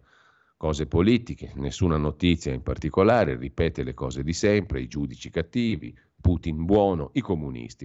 Tutti in religioso silenzio nell'ascoltarlo. Durante una delle sue rare pause parte irriverente una domanda. Presidente, perché ha consentito a Matteo Renzi, che all'epoca era Presidente del Consiglio, di fare una riforma elettorale che svantaggia Forza Italia? Era uno dei punti del patto del Nazareno, l'accordo Renzi-Berlusconi che alzava la soglia del premio di maggioranza. E Berlusconi risponde, guardi, io avevo fatto un patto con Renzi, noi avremmo votato quella riforma a patto che lui avesse dato il via libera all'elezione di Giuliano Amato come prossimo Presidente della Repubblica, che mi aveva garantito attenzione al caso dell'Utri. Lui mi disse di Amato, naturalmente, avrebbe garantito attenzione al caso dell'Utri, interessante. Poi Amato, naturalmente, mh, mm, ha una faccia per ogni occasione. In ogni caso, lui mi disse di sì, poi è stato eletto Sergio Mattarella. Mi ha fregato, ecco chi è Matteo Renzi. Succede anche ai migliori, scrive Luca Sommi. La cena poi prosegue con le tante tantissime barzellette raccontate dal padrone di casa. La cosa che colpisce di più è che tutti ridono e applaudono prima della fine di ogni barzelletta, una clac spontanea che fa sparire la vera risata che dovrebbe arrivare nel finale. A fine cena Berlusconi ha un regalo per le signore presenti, una borsetta di grande firma per ognuna di loro. Ne ha presa una di troppo, una signora ne chiede due, una per la sua mamma e Berlusconi gliela dà, generoso come sempre. A fine cena, a sorpresa, partono i tanti carillon che ornano la tavola e creano un'atmosfera surreale, intonano Jingle Bells, canzone natalizia, a fine giugno. Quando tutti vengono congedati, il padrone di casa chiede a Sgarbi e a pochi altri di fermarsi ancora un po'. Tra questi ci sono anch'io. Dettaglio, mentre ci si sposta nel salotto, Berlusconi vede sul tavolo due bicchierini di amaro in tonsi. Erano stati serviti ma non bevuti. Li ficcona entrambi, è giusto non sprecare il cibo. Una volta sui divani, nuova domanda al padrone di casa su una notizia singolare. Perché ha finanziato un allevamento di colibrì di Margherita Hack? Gesto strano, visto che l'astrofisica è una delle sue più dure oppositrici, risponde Berlusconi. Perché quell'allevamento rischiava di chiudere e i colibri sarebbero morti. Però telefonai alla signora Hack pregandola di non divulgare la notizia. Era pur sempre una comunista, ne sarebbe andata della mia reputazione. Risate e applausi degli astanti. A fine serata, verso le due di notte, Berlusconi ci accompagna a vedere la cappella di famiglia, mostra le ceneri dei suoi genitori e spiega del perché fossero lì. Il famoso mausoleo in giardino, da lui voluto, firmato da Pietro Cascella, non aveva le autorizzazioni. Vicino alla cappella di famiglia troneggia il bellissimo e macabro dipinto che Pietro Annigoni fece all'ex padrona di casa, Anna Casati Stampa, un anno prima di essere uccisa. La vicenda è nota, Camillo Casati ama vedere la moglie fare sesso con altri, lei si innamora di uno di questi giovani, lui lo scopre, uccide lei, lui e se stesso. La figlia minorenne rimane orfana, ma la sfortuna non si ferma qui. La ragazzina ha come pro tutore Cesare Previti. Per farla breve, Berlusconi acquista Villa San Martino grazie a Previti per 500 milioni in lire, pagate con azioni delle società di Berlusconi, che poi la figlia rivende per monetizzare sempre a lui per la metà. In pratica Berlusconi paga l'enorme tenuta, la casa, oltre 2 milioni di metri quadri intorno, solo 250 milioni di lire, che poi mette a garanzia di un prestito con le banche per una cifra superiore a 7 miliardi in lire. Sembrava eccessivo ricordarglielo lì, in casa sua. Presidente, questo dipinto racconta una storia tragica. Sì, povera donna, risponde Berlusconi, guardi com'era bella. Nessun'altra parola. È il momento delle foto.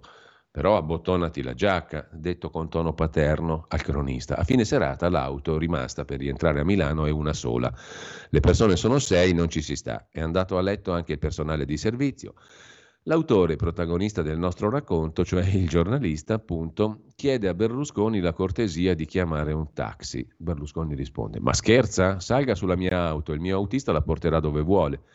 Le due auto si infilano nel viale, il cancello si sta aprendo, mi volto per guardarlo, Berlusconi, da solo, a braccia conserte, si accorge del mio voltarmi, stacca un braccio dal corpo e mi saluta con la testa un po' inclinata di lato. L'uomo al quale calzavano a pennello tutti gli aggettivi immaginabili, o meglio, quasi tutti.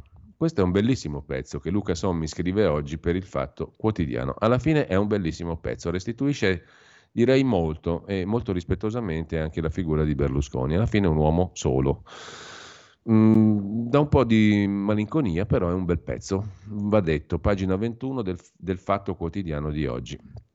Tutt'altro pezzo invece è quello di Pietrangelo Buttafuoco che è pubblicato in, in anticipo sul giornale di oggi, in anticipo rispetto al libro. Il libro di Buttafuoco che è stato poi appena pubblicato da Longanesi, si intitola Beato lui, panegirico dell'arci italiano Silvio Berlusconi. E il quotidiano Il Giornale oggi ne anticipa un, un, pezzettino per gentile concessione dell'editore Longanesi, viene pubblicata oggi dal giornale alle pagine 8 e 9, un anticipo appunto, viene pubblicato un anticipo del nuovo libro di Pietrangelo Buttafuoco, epico, tragico, unico, italiano, la commedia umana del personaggio Berlusconi. Pietrangelo Buttafuoco racconta le gesta politiche, il carattere, le provocazioni, gli amori, i trionfi, le cadute di un protagonista del Novecento che ha cambiato il paese.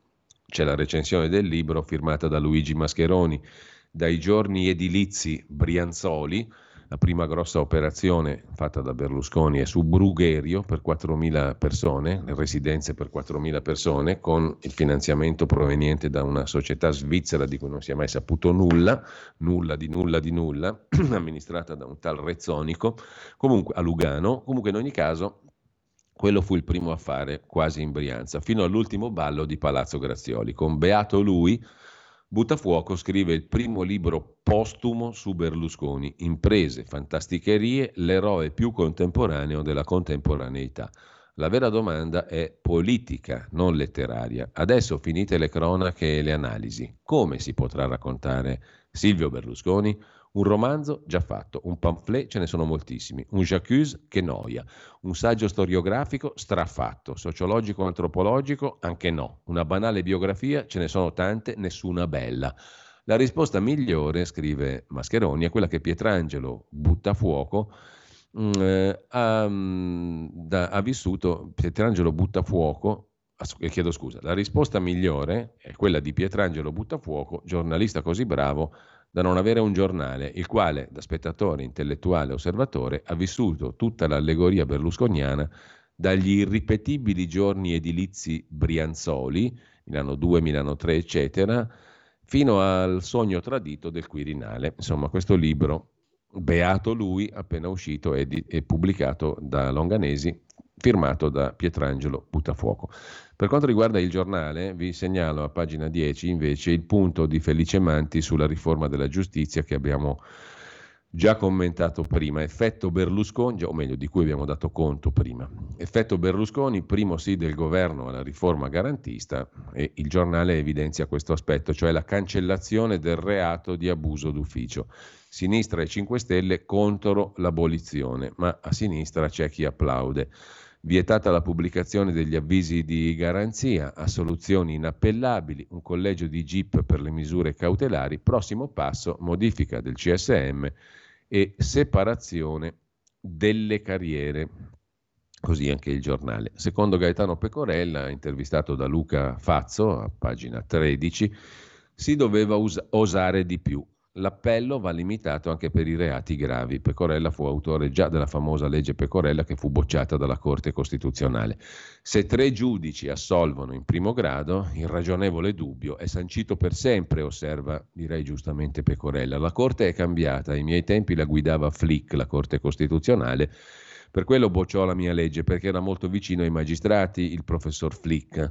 Le intercettazioni, sacrosanto il principio del ministro, ma secondo me alla fine qui non cambierà nulla. Insomma, Gaetano Pecorella si potrebbe immaginare che sia soddisfatto nel vedere una norma che lui aveva fatto varare 17 anni fa e che fu bocciata dalla Corte Costituzionale. E invece no, perché il battagliero avvocato dice così non basta, si poteva osare di più, anzi si doveva osare di più e la norma è quella che nel 2006, legge Pecorella, prevedeva l'impossibilità per i pubblici ministeri di presentare appello contro le sentenze di assoluzione. Le procure insorsero e l'anno dopo la Corte Costituzionale dichiarò la norma illegittima. Ora questa norma fa parte del disegno di legge del ministro Nordio. Lo spirito è apprezzabile, osserva Pecorella, ma il contenuto no. Per quel che ho letto, ad essere inappellabili sarebbero solo le assoluzioni per reati poco gravi. Che senso ha? Come si può ritenere che l'imputato di un reato grave abbia meno garanzie, quando è proprio quello che rischia di più in caso di condanna? Il concetto è semplice e vale per tutti. Se tre giudici in primo grado hanno assolto, da quel momento il ragionevole dubbio è sancito per sempre. Pensate alla vicenda di Stasi, no? Assolto e poi condannato. Non ci sarà sempre il ragionevole dubbio, per forza che ci sarà sempre. Questo credo che abbia perfettamente ragione l'avvocato Pecorella. Se tu vieni assolto in primo grado e ti condannano in secondo, il ragionevole dubbio esisterà per sempre. Nordio deve usare di più. Ma non rischierebbe, chiede Fazzo, di andare a sbattere anche lui contro la Corte Costituzionale? L'avvocato Pecorella risponde: I tempi sono cambiati, è cambiata l'influenza dei magistrati sulla Corte Costituzionale. Quando la mia legge nel 2006 venne portata all'esame della Corte Costituzionale, relatore fu Giovanni Maria Flick, molto vicino alla magistratura, lui stesso magistrato, pubblico ministero. Ora la Corte è cambiata, tanto che la proposta di rendere inappellabile tutte le assoluzioni era contenuta nel progetto di riforma firmato da Giorgio Lattanzi, grande giurista che è stato presidente della Corte Costituzionale. L'Associazione Nazionale Magistrati insorge, attacca un altro provvedimento, cioè il fatto che a decidere sulla carcerazione preventiva non sarà più un solo giudice, ma un tribunale composto da tre magistrati. Il tutto peraltro scatterà fra due anni, come abbiamo visto. Secondo la NM si paralizzerebbe così la macchina della giustizia. Ma a me, dice l'avvocato Pecorella a Il Giornale, pagina 13, a me preoccupa un altro aspetto, una conseguenza indiretta di questa innovazione. Se durante le indagini preliminari un indagato viene messo in carcere su decisione di tre magistrati che ritengono consistenti le prove a suo carico, quando si arriva a processo, cosa succede? Magari a decidere è un unico giudice, che per assolvere l'imputato dovrebbe sconfessare l'operato di tre colleghi che l'hanno preceduto. Il rischio a quel punto è che tutto si giochi nella fase preliminare, nello scontro sulla custodia in carcere, svuotando il processo che invece deve restare il cuore di tutto. Ed è un'osservazione molto acuta quella che fa l'avvocato Pecorella in questo caso, cioè se tu dici tre giudici devono decidere se uno viene messo in carcere o no, poi cosa succede dopo quando si arriva a processo? Magari a decidere è un solo giudice, il quale per assolvere l'imputato deve sconfessare l'operato di tre colleghi che l'hanno carcerato prima. Il rischio a quel punto è che tutto si giochi qui, in questa prima fase, e che si svuoti il processo di contenuto. Infine, l'Associazione Nazionale dei Magistrati si allea con i giornalisti per murare un altro passaggio chiave del progetto Nordio, cioè la proibizione di pubblicare intercettazioni che non sono contenute nei provvedimenti dei giudici comprese il fatto che non si pubblicheranno più intercettazioni anche se sono depositate alle parti. Questo eterno conflitto tra diritto alla riservatezza e diritto di cronaca non è nuovo. Il ministro, osserva Pecorella, parte da un principio sacrosanto. Il diritto dei cittadini a essere informati riguarda solo elementi rilevanti ai fini del processo penale. Non è che siccome uno è indagato i suoi fatti privati devono diventare di dominio pubblico, ma secondo me, conclude Pecorella, andrà a finire che i giudici metteranno, con la scusa di delineare la personalità dell'indagato, anche elementi irrilevanti ai fini del processo. E così tutto potrà essere pubblicato e non cambierà assolutamente niente, dice Pecorella che ne ha viste di cotte e di crude, quindi è molto empirico, quasi cinico. Il governo invece guarda al futuro, Elon Musk vede Meloni e Tajani, questo racconta sempre il giornale a pagina 14, al centro degli incontri la denatalità, l'intelligenza artificiale, Qualcuno dice anche però l'appoggio del governo contro le nuove regole europee su internet e sullo hate speech, i discorsi d'odio. L'intelligenza artificiale è talmente potente da sottometterci, ha detto Elon Musk. Giorgia Meloni ha parlato di un incontro proficuo. Mentre il prossimo appuntamento di Musk è a Parigi, Macron proverà a convincere l'uomo d'affari a portare a Parigi la sua nuova Gigafactory della Tesla. C'è anche la foto appunto di Giorgia Meloni sorridentissima con Elon Musk a Palazzo Chigi. Mentre vi segnalo sul giornale, per la pagina di cultura, un bell'articolo di Andrea Brusoni sul mitico disegnatore fumettista Andrea Pazienza, La fretta di rivoluzionare il fumetto, un ritratto a 35 anni dalla morte. Fu un genio dalla culla alla tomba passioni, eccessi, invenzioni, premonizioni, anche la schiavitù della droga di un grande artista. Il primo disegno lo fece a 18 mesi, un anno e mezzo, un orso. Pompeo, capolavoro dell'87, racconta la sua vita e la sua morte. Alcune opere di Andrea Pazienza sono pubblicate nella pagina 31 del giornale, tratti inconfondibili, un talento, linguaggio diretto e cultura dell'immagine un grande artista, scrive il giornale, mentre abbiamo citato prima al volo un articolo che compare in primo piano nel dorso napoletano del Mattino di Napoli, pagina 22, sull'emergenza giovanile e sul SOS lanciato dai pubblici ministeri del Tribunale dei minori di Napoli, un SOS particolarmente crudo Questi minori sono attratti dal sangue e imitano i terroristi islamici, i minori che appartengono alle baby gang napoletane. In tanti scaricano immagini shock, lo si è visto dai cellulari sequestrati.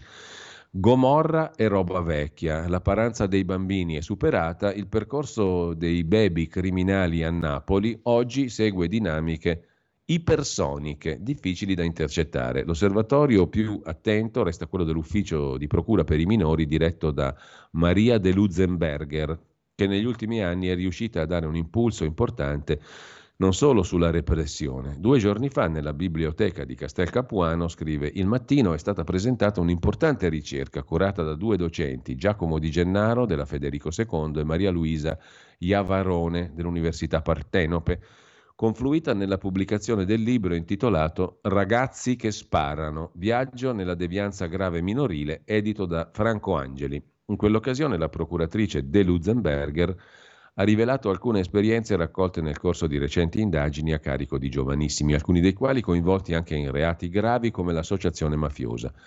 Un giorno, nel rione Conocal di Ponticelli, ha detto il magistrato, mi colpì una frase scritta con la vernice spray su un muro. Quando moriremo andremo in paradiso perché l'inferno l'abbiamo già conosciuto qui. Dietro le personalità dei ragazzi che delinquono, racconta la procuratrice, c'è una costruzione criminale che oggi supera perfino i modelli di certe fiction.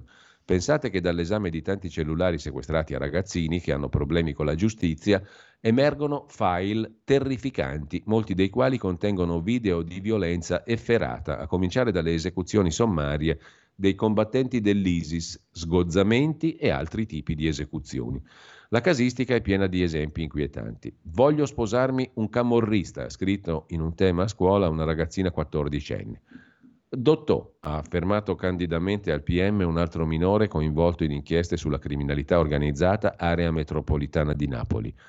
Io, quando ho tra le mani un Kalashnikov, lo accarezzo e provo più piacere di quando sto con la mia fidanzata. Mi eccito.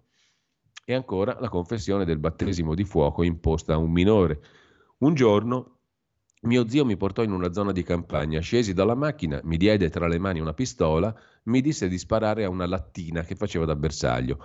Dopo una settimana tornammo in quella terra e il bersaglio diventarono gli animali, un gatto, un cane o una zoccola, la prima cosa vivente che si muovesse tra il verde. Quindici giorni dopo fu lui, mio zio, a diventare il bersaglio dei killer del clan rivale. Si sfata anche un vecchio tabù. È pur sempre vero, come dice il procuratore generale Luigi Riello, che i muschilli, protagonisti di scippi, rapine e spaccio, spesso rappresentano il serbatoio al quale attingeranno i clan della Camorra in cerca di nuove leve.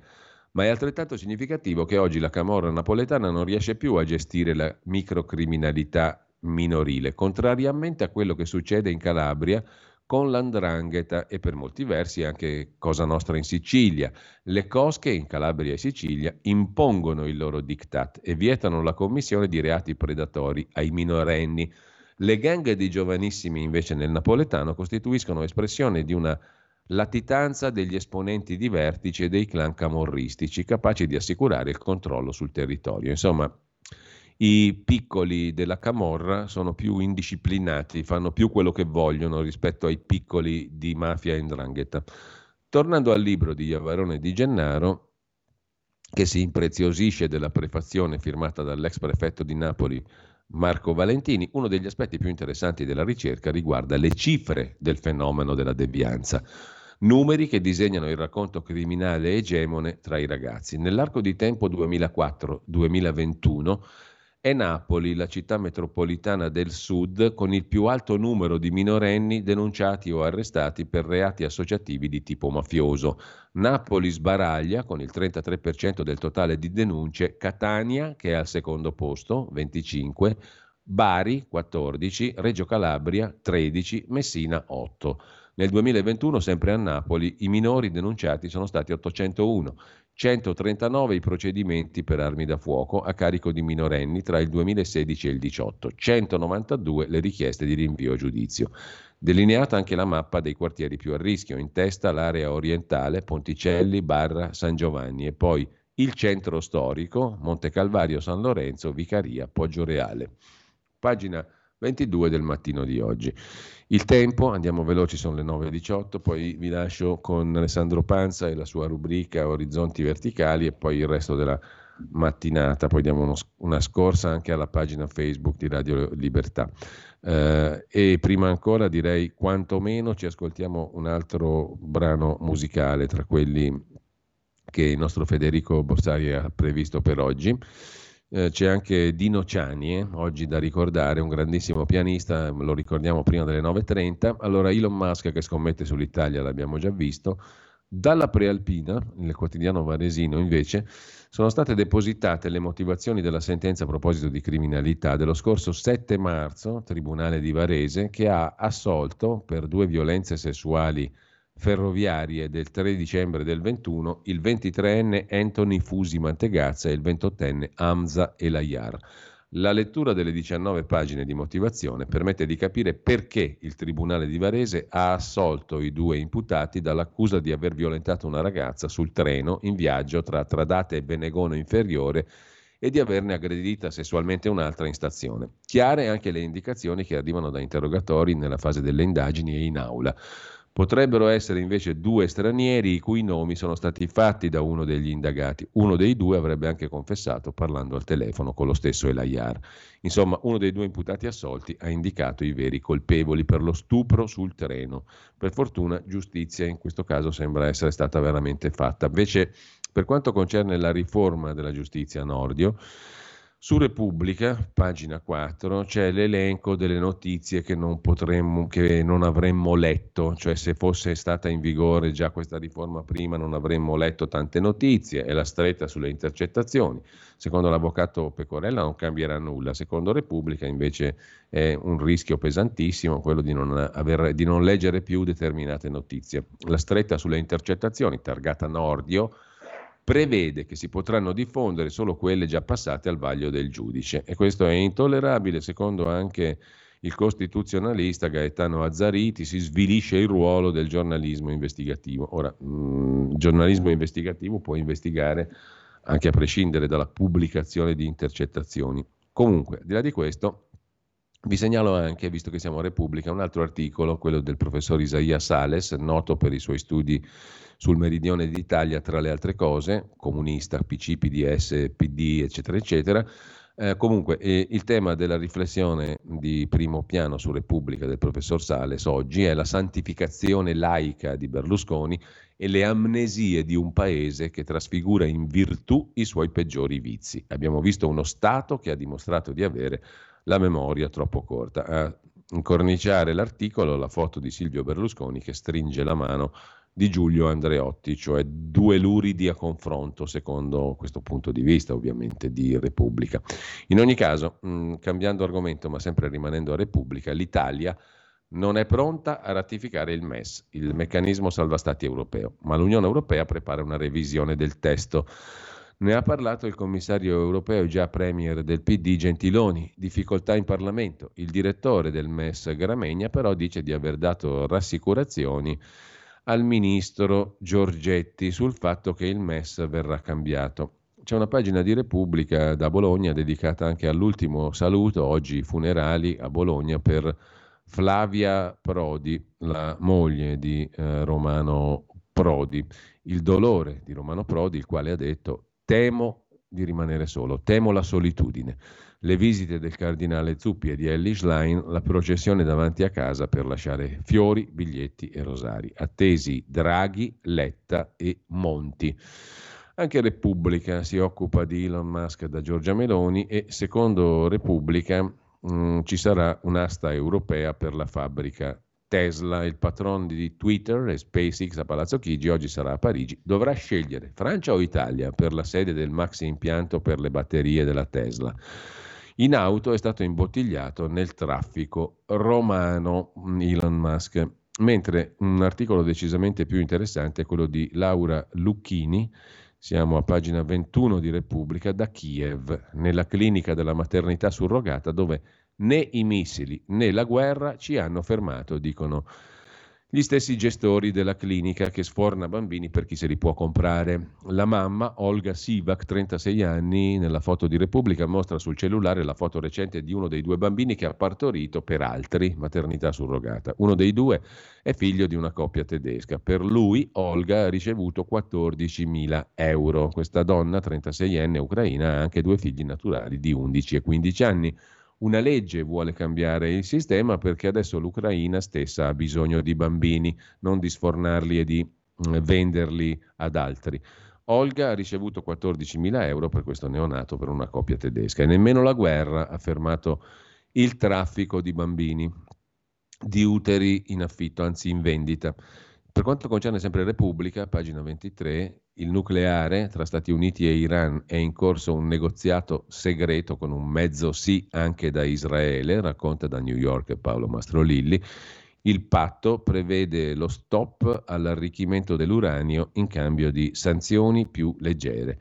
Pagina culturale di Repubblica, anniversario, tanti auguri a Joyce Carol Oates, Michael Cunningham, scrittore, festeggia gli 85 anni della Oates, definita la più importante autrice americana vivente. In Italia esce il nuovo romanzo di Joyce Carol Oates, Babysitter, edito da La nave di Teseo. Sulla stampa invece, anche qui c'è la Geremiade sulle notizie che spariranno a causa della riforma Nordio, un'intervista a Giulia Bongiorno, senatrice della Lega, e avvocato celeberrimo, finora l'abuso d'ufficio ha paralizzato la pubblica amministrazione, meglio eliminarlo.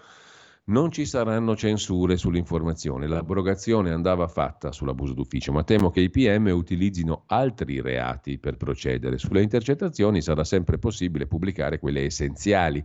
Un'informazione completa impone di attendere che il materiale sia completo. Da penalista trovo giusto che le persone siano interrogate prima dell'arresto. Il procuratore aggiunto di Roma Giuseppe Cascini ovviamente la pensa diversamente, l'approccio ideologico di Nordio è deludente, si legittimano i soprusi, nessun altro paese legalizza le prevaricazioni, eccetera. Eh, di Tajani che si fa eleggere presidente a tempo abbiamo visto, c'è Don Matteo Prodi che parla della zia, zia Flavia, la moglie di Romano Prodi che è scomparsa, mente brillante, con Romano era un corpo solo sarà il prete, nipote di Prodi, appunto Don Matteo Prodi, a celebrare i funerali della zia Franzoni. Ha avuto una vita bellissima, adesso se ne vedranno i frutti. Eh, invece Domenico Quirico sulla stampa si occupa dell'orrore del Sudan, l'orrore negli occhi, città in fiamme, una pioggia di sangue, nei disegni dei bambini il racconto di un conflitto in Sudan dimenticato e terribile, scrive Domenico Quirico con la consueta sensibilità. Un articolone lungo è dedicato a Elon Musk, intelligenza artificiale, Meloni, Musk a Roma, collaboriamo per evitare il caos, e poi Giorgetti che dice sul MES non cediamo. Vi segnalo un articolo a proposito di uteri in affitto della già presidente della sezione della Corte di, di, sezione della Corte di Cassazione, la magistrata Gabriella Luccioli, nella pagina dei commenti della stampa di Torino di oggi. La gestazione per altri, i diritti dimenticati, una pratica lesiva della dignità della donna e del bambino. Un articolo critico, molto critico sulla gestazione per altri a pagina di commento della stampa. Intanto invece, secondo la stampa, il presidente del Piemonte si ricandiderà, Cirio, sempre più vicino alla sua ricandidatura, con una lista che potrebbe chiamarsi Piemonte nel cuore. Ci salutiamo qua con il professor Franco Battaglia che intervista Daniele Mazza, docente al Politecnico di Torino. Diffidate delle Cassandre sul clima, non sono scientifiche. Chi annuncia catastrofi in cinque anni è lo stesso che ignora come a parità di CO2 ci sia sempre stata un'alternanza caldo-freddo. E Giorgia Paccione di Bello invece si occupa della BCE che alza ancora i tassi e dà una bella mazzata a famiglie e imprese. C'è anche il premio Amicone del nostro amico Emanuele Boffi, direttore di Tempi. Questo fine settimana, da oggi a domenica, a Caorle il premio Amicone andrà alla Tamaro e al giornalista cinese dissidente Liao Jivu. Leggetevi l'ultimo libro di Liao Jivu, è bellissimo. eh, mentre ci salutiamo qui e lasciamo spazio, c'è anche Drupi, eh, intervistato il cantante su la verità a pagina 21. Ho successo perché sono un provinciale e suono da provinciale. Il cantante non si è mai allontanato da Pavia. Rifiutai una casa a Roma pagata, nemmeno Mike Bongiorno mi convinse a prenderne una a Milano 2. Faccio canzoni di paese. Così ci salutiamo mm, e intanto ci lasciamo con Dino Ciani. Grazie a Federico Borsari in regia, un cordiale saluto a tutti, non perdetevi poi Alessandro Panza con i suoi orizzonti verticali e Pierluigi Pellegrin in mattinata con Oltre la pagina, poi Sammy Varin dalle 13 alle 15, scoppiettante come al solito e Zoom di Antonino Danna dalle 18 alle 20.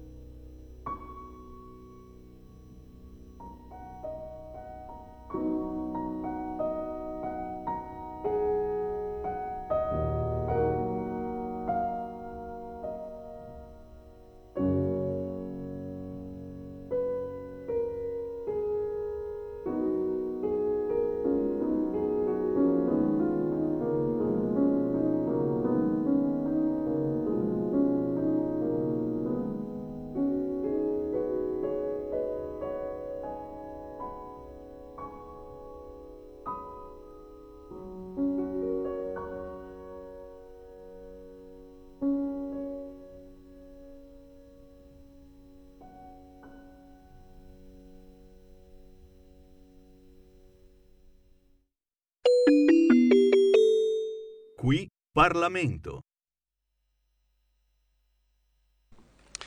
Grazie Presidente e grazie Ministro. Il numero degli incidenti automobilistici che si verificano annualmente sulle strade urbane ed extraurbane italiane, malgrado i diversi tentativi di ridurne la portata, non accenna a diminuire in maniera significativa. Emerge quindi la necessità di interventi immediati e innovativi sul tema della sicurezza stradale che il Ministero delle Infrastrutture e dei Trasporti sta affrontando in modo organico. In tal senso i dispositivi elettronici di controllo della velocità, i cosiddetti autovelox, sono certamente strumenti utili per limitare danni e incidenti, ma occorre evitare che si trasformino in una vessazione per gli automobilisti, disciplinandone finalmente l'uso. Si chiede quindi quali iniziative di competenza si intendono adottare per regolare l'utilizzo degli autovelox a beneficio della sicurezza stradale. Grazie. Il Ministro delle Infrastrutture e dei Trasporti Matteo Salvini ha facoltà di rispondere. A lei, Ministro Salvini. Ringrazio il Presidente e gli onorevoli colleghi. Mm, il Ministero che ho l'onore di, di accompagnare, di guidare da sette mesi, ha avviato da subito un confronto con le amministrazioni competenti e con le associazioni delle vittime della strada per realizzare un pacchetto di misure normative e amministrative finalizzate a migliorare la sicurezza stradale. 3.120 morti registrati l'anno scorso sono un dato indegno di un paese civile. Un primo provvedimento, frutto del confronto con gli esperti e con le principali associazioni di cui parlavo, è addirittura d'arrivo e sarà oggetto di discussione, penso, a partire già dal mese di giugno. Si tratta di modifiche puntuali al codice della strada insieme di una legge delega per la riforma organica dello stesso codice della strada che contiamo di portare a breve all'esame di queste Camere. Tra le priorità, non le elenco tutte, in primis c'è il contrasto alla guida dopo aver assunto sostanze stupefacenti, il cosiddetto ergastolo della patente. Il nostro obiettivo è garantire effettività all'impegno di non fare uso di stupefacenti o di abusare di alcolici e superalcolici, rischiando poi di portare morte sulle strade italiane. Eh, ovviamente ci sono altre soluzioni come l'alcol lock che inibisce l'avvio del, dell'autovettura in caso di stato di ebbrezza, così come abbiamo immaginato una serie di misure volte a sospendere la eh, patente di guida in relazione a sistematiche violazioni del codice della strada. Infine, il pacchetto interverrà anche sulla mobilità dolce, sulle due ruote, che non erano disciplinate ovviamente nel 92, prevedendo casco, assicurazione, targa e freccia obbligatoria per monopattini e biciclette. Proprio stanotte in provincia di Brescia è stato ucciso un ragazzo che andava in monopattino da un ragazzo che, che andava in moto. Sugli autovelox, oggetto anche dell'altra interrogazione, stiamo lavorando perché siano uniformati a livello nazionale e siano strumento di utilità nel salvare vite e non siano unicamente in alcune situazioni usati per fare cassa per rimpinguare le casse comunali. Un conto è tutelare la sicurezza stradale, un conto è intervenire in situazioni eh, non opportune su quello che riguarda la mobilità stradale. Comunque io penso che entro il mese di giugno le Camere potranno cominciare a dare il loro prezioso contributo per un codice della strada che si propone di portare più regole, più educazione e più sicurezza sulle strade italiane. Ringrazio il Ministro Salvini. Ha facoltà di replicare il deputato Pretto. Prego, lei la parola. Grazie Presidente. Signor Ministro, noi siamo pienamente soddisfatti di questa sua risposta. La sicurezza stradale è una questione di primaria importanza per il nostro Paese e le sue parole confermano che il Governo è impegnato a garantirla a tutti i cittadini che utilizzano le nostre strade, anche con una seria riforma del codice della strada che semplifichi e chiarisca le norme ed aumenti le pene per chi commette delle violazioni, oltretutto prevedendo campagne di sensibilizzazione sul tema.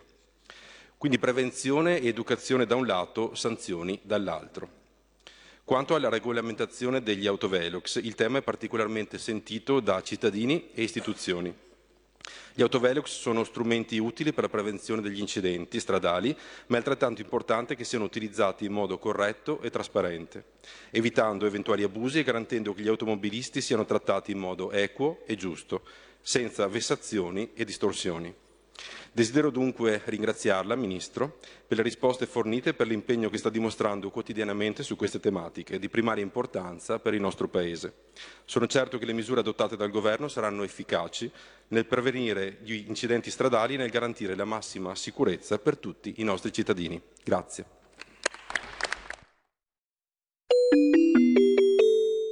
Qui Parlamento. Avete ascoltato la rassegna stampa.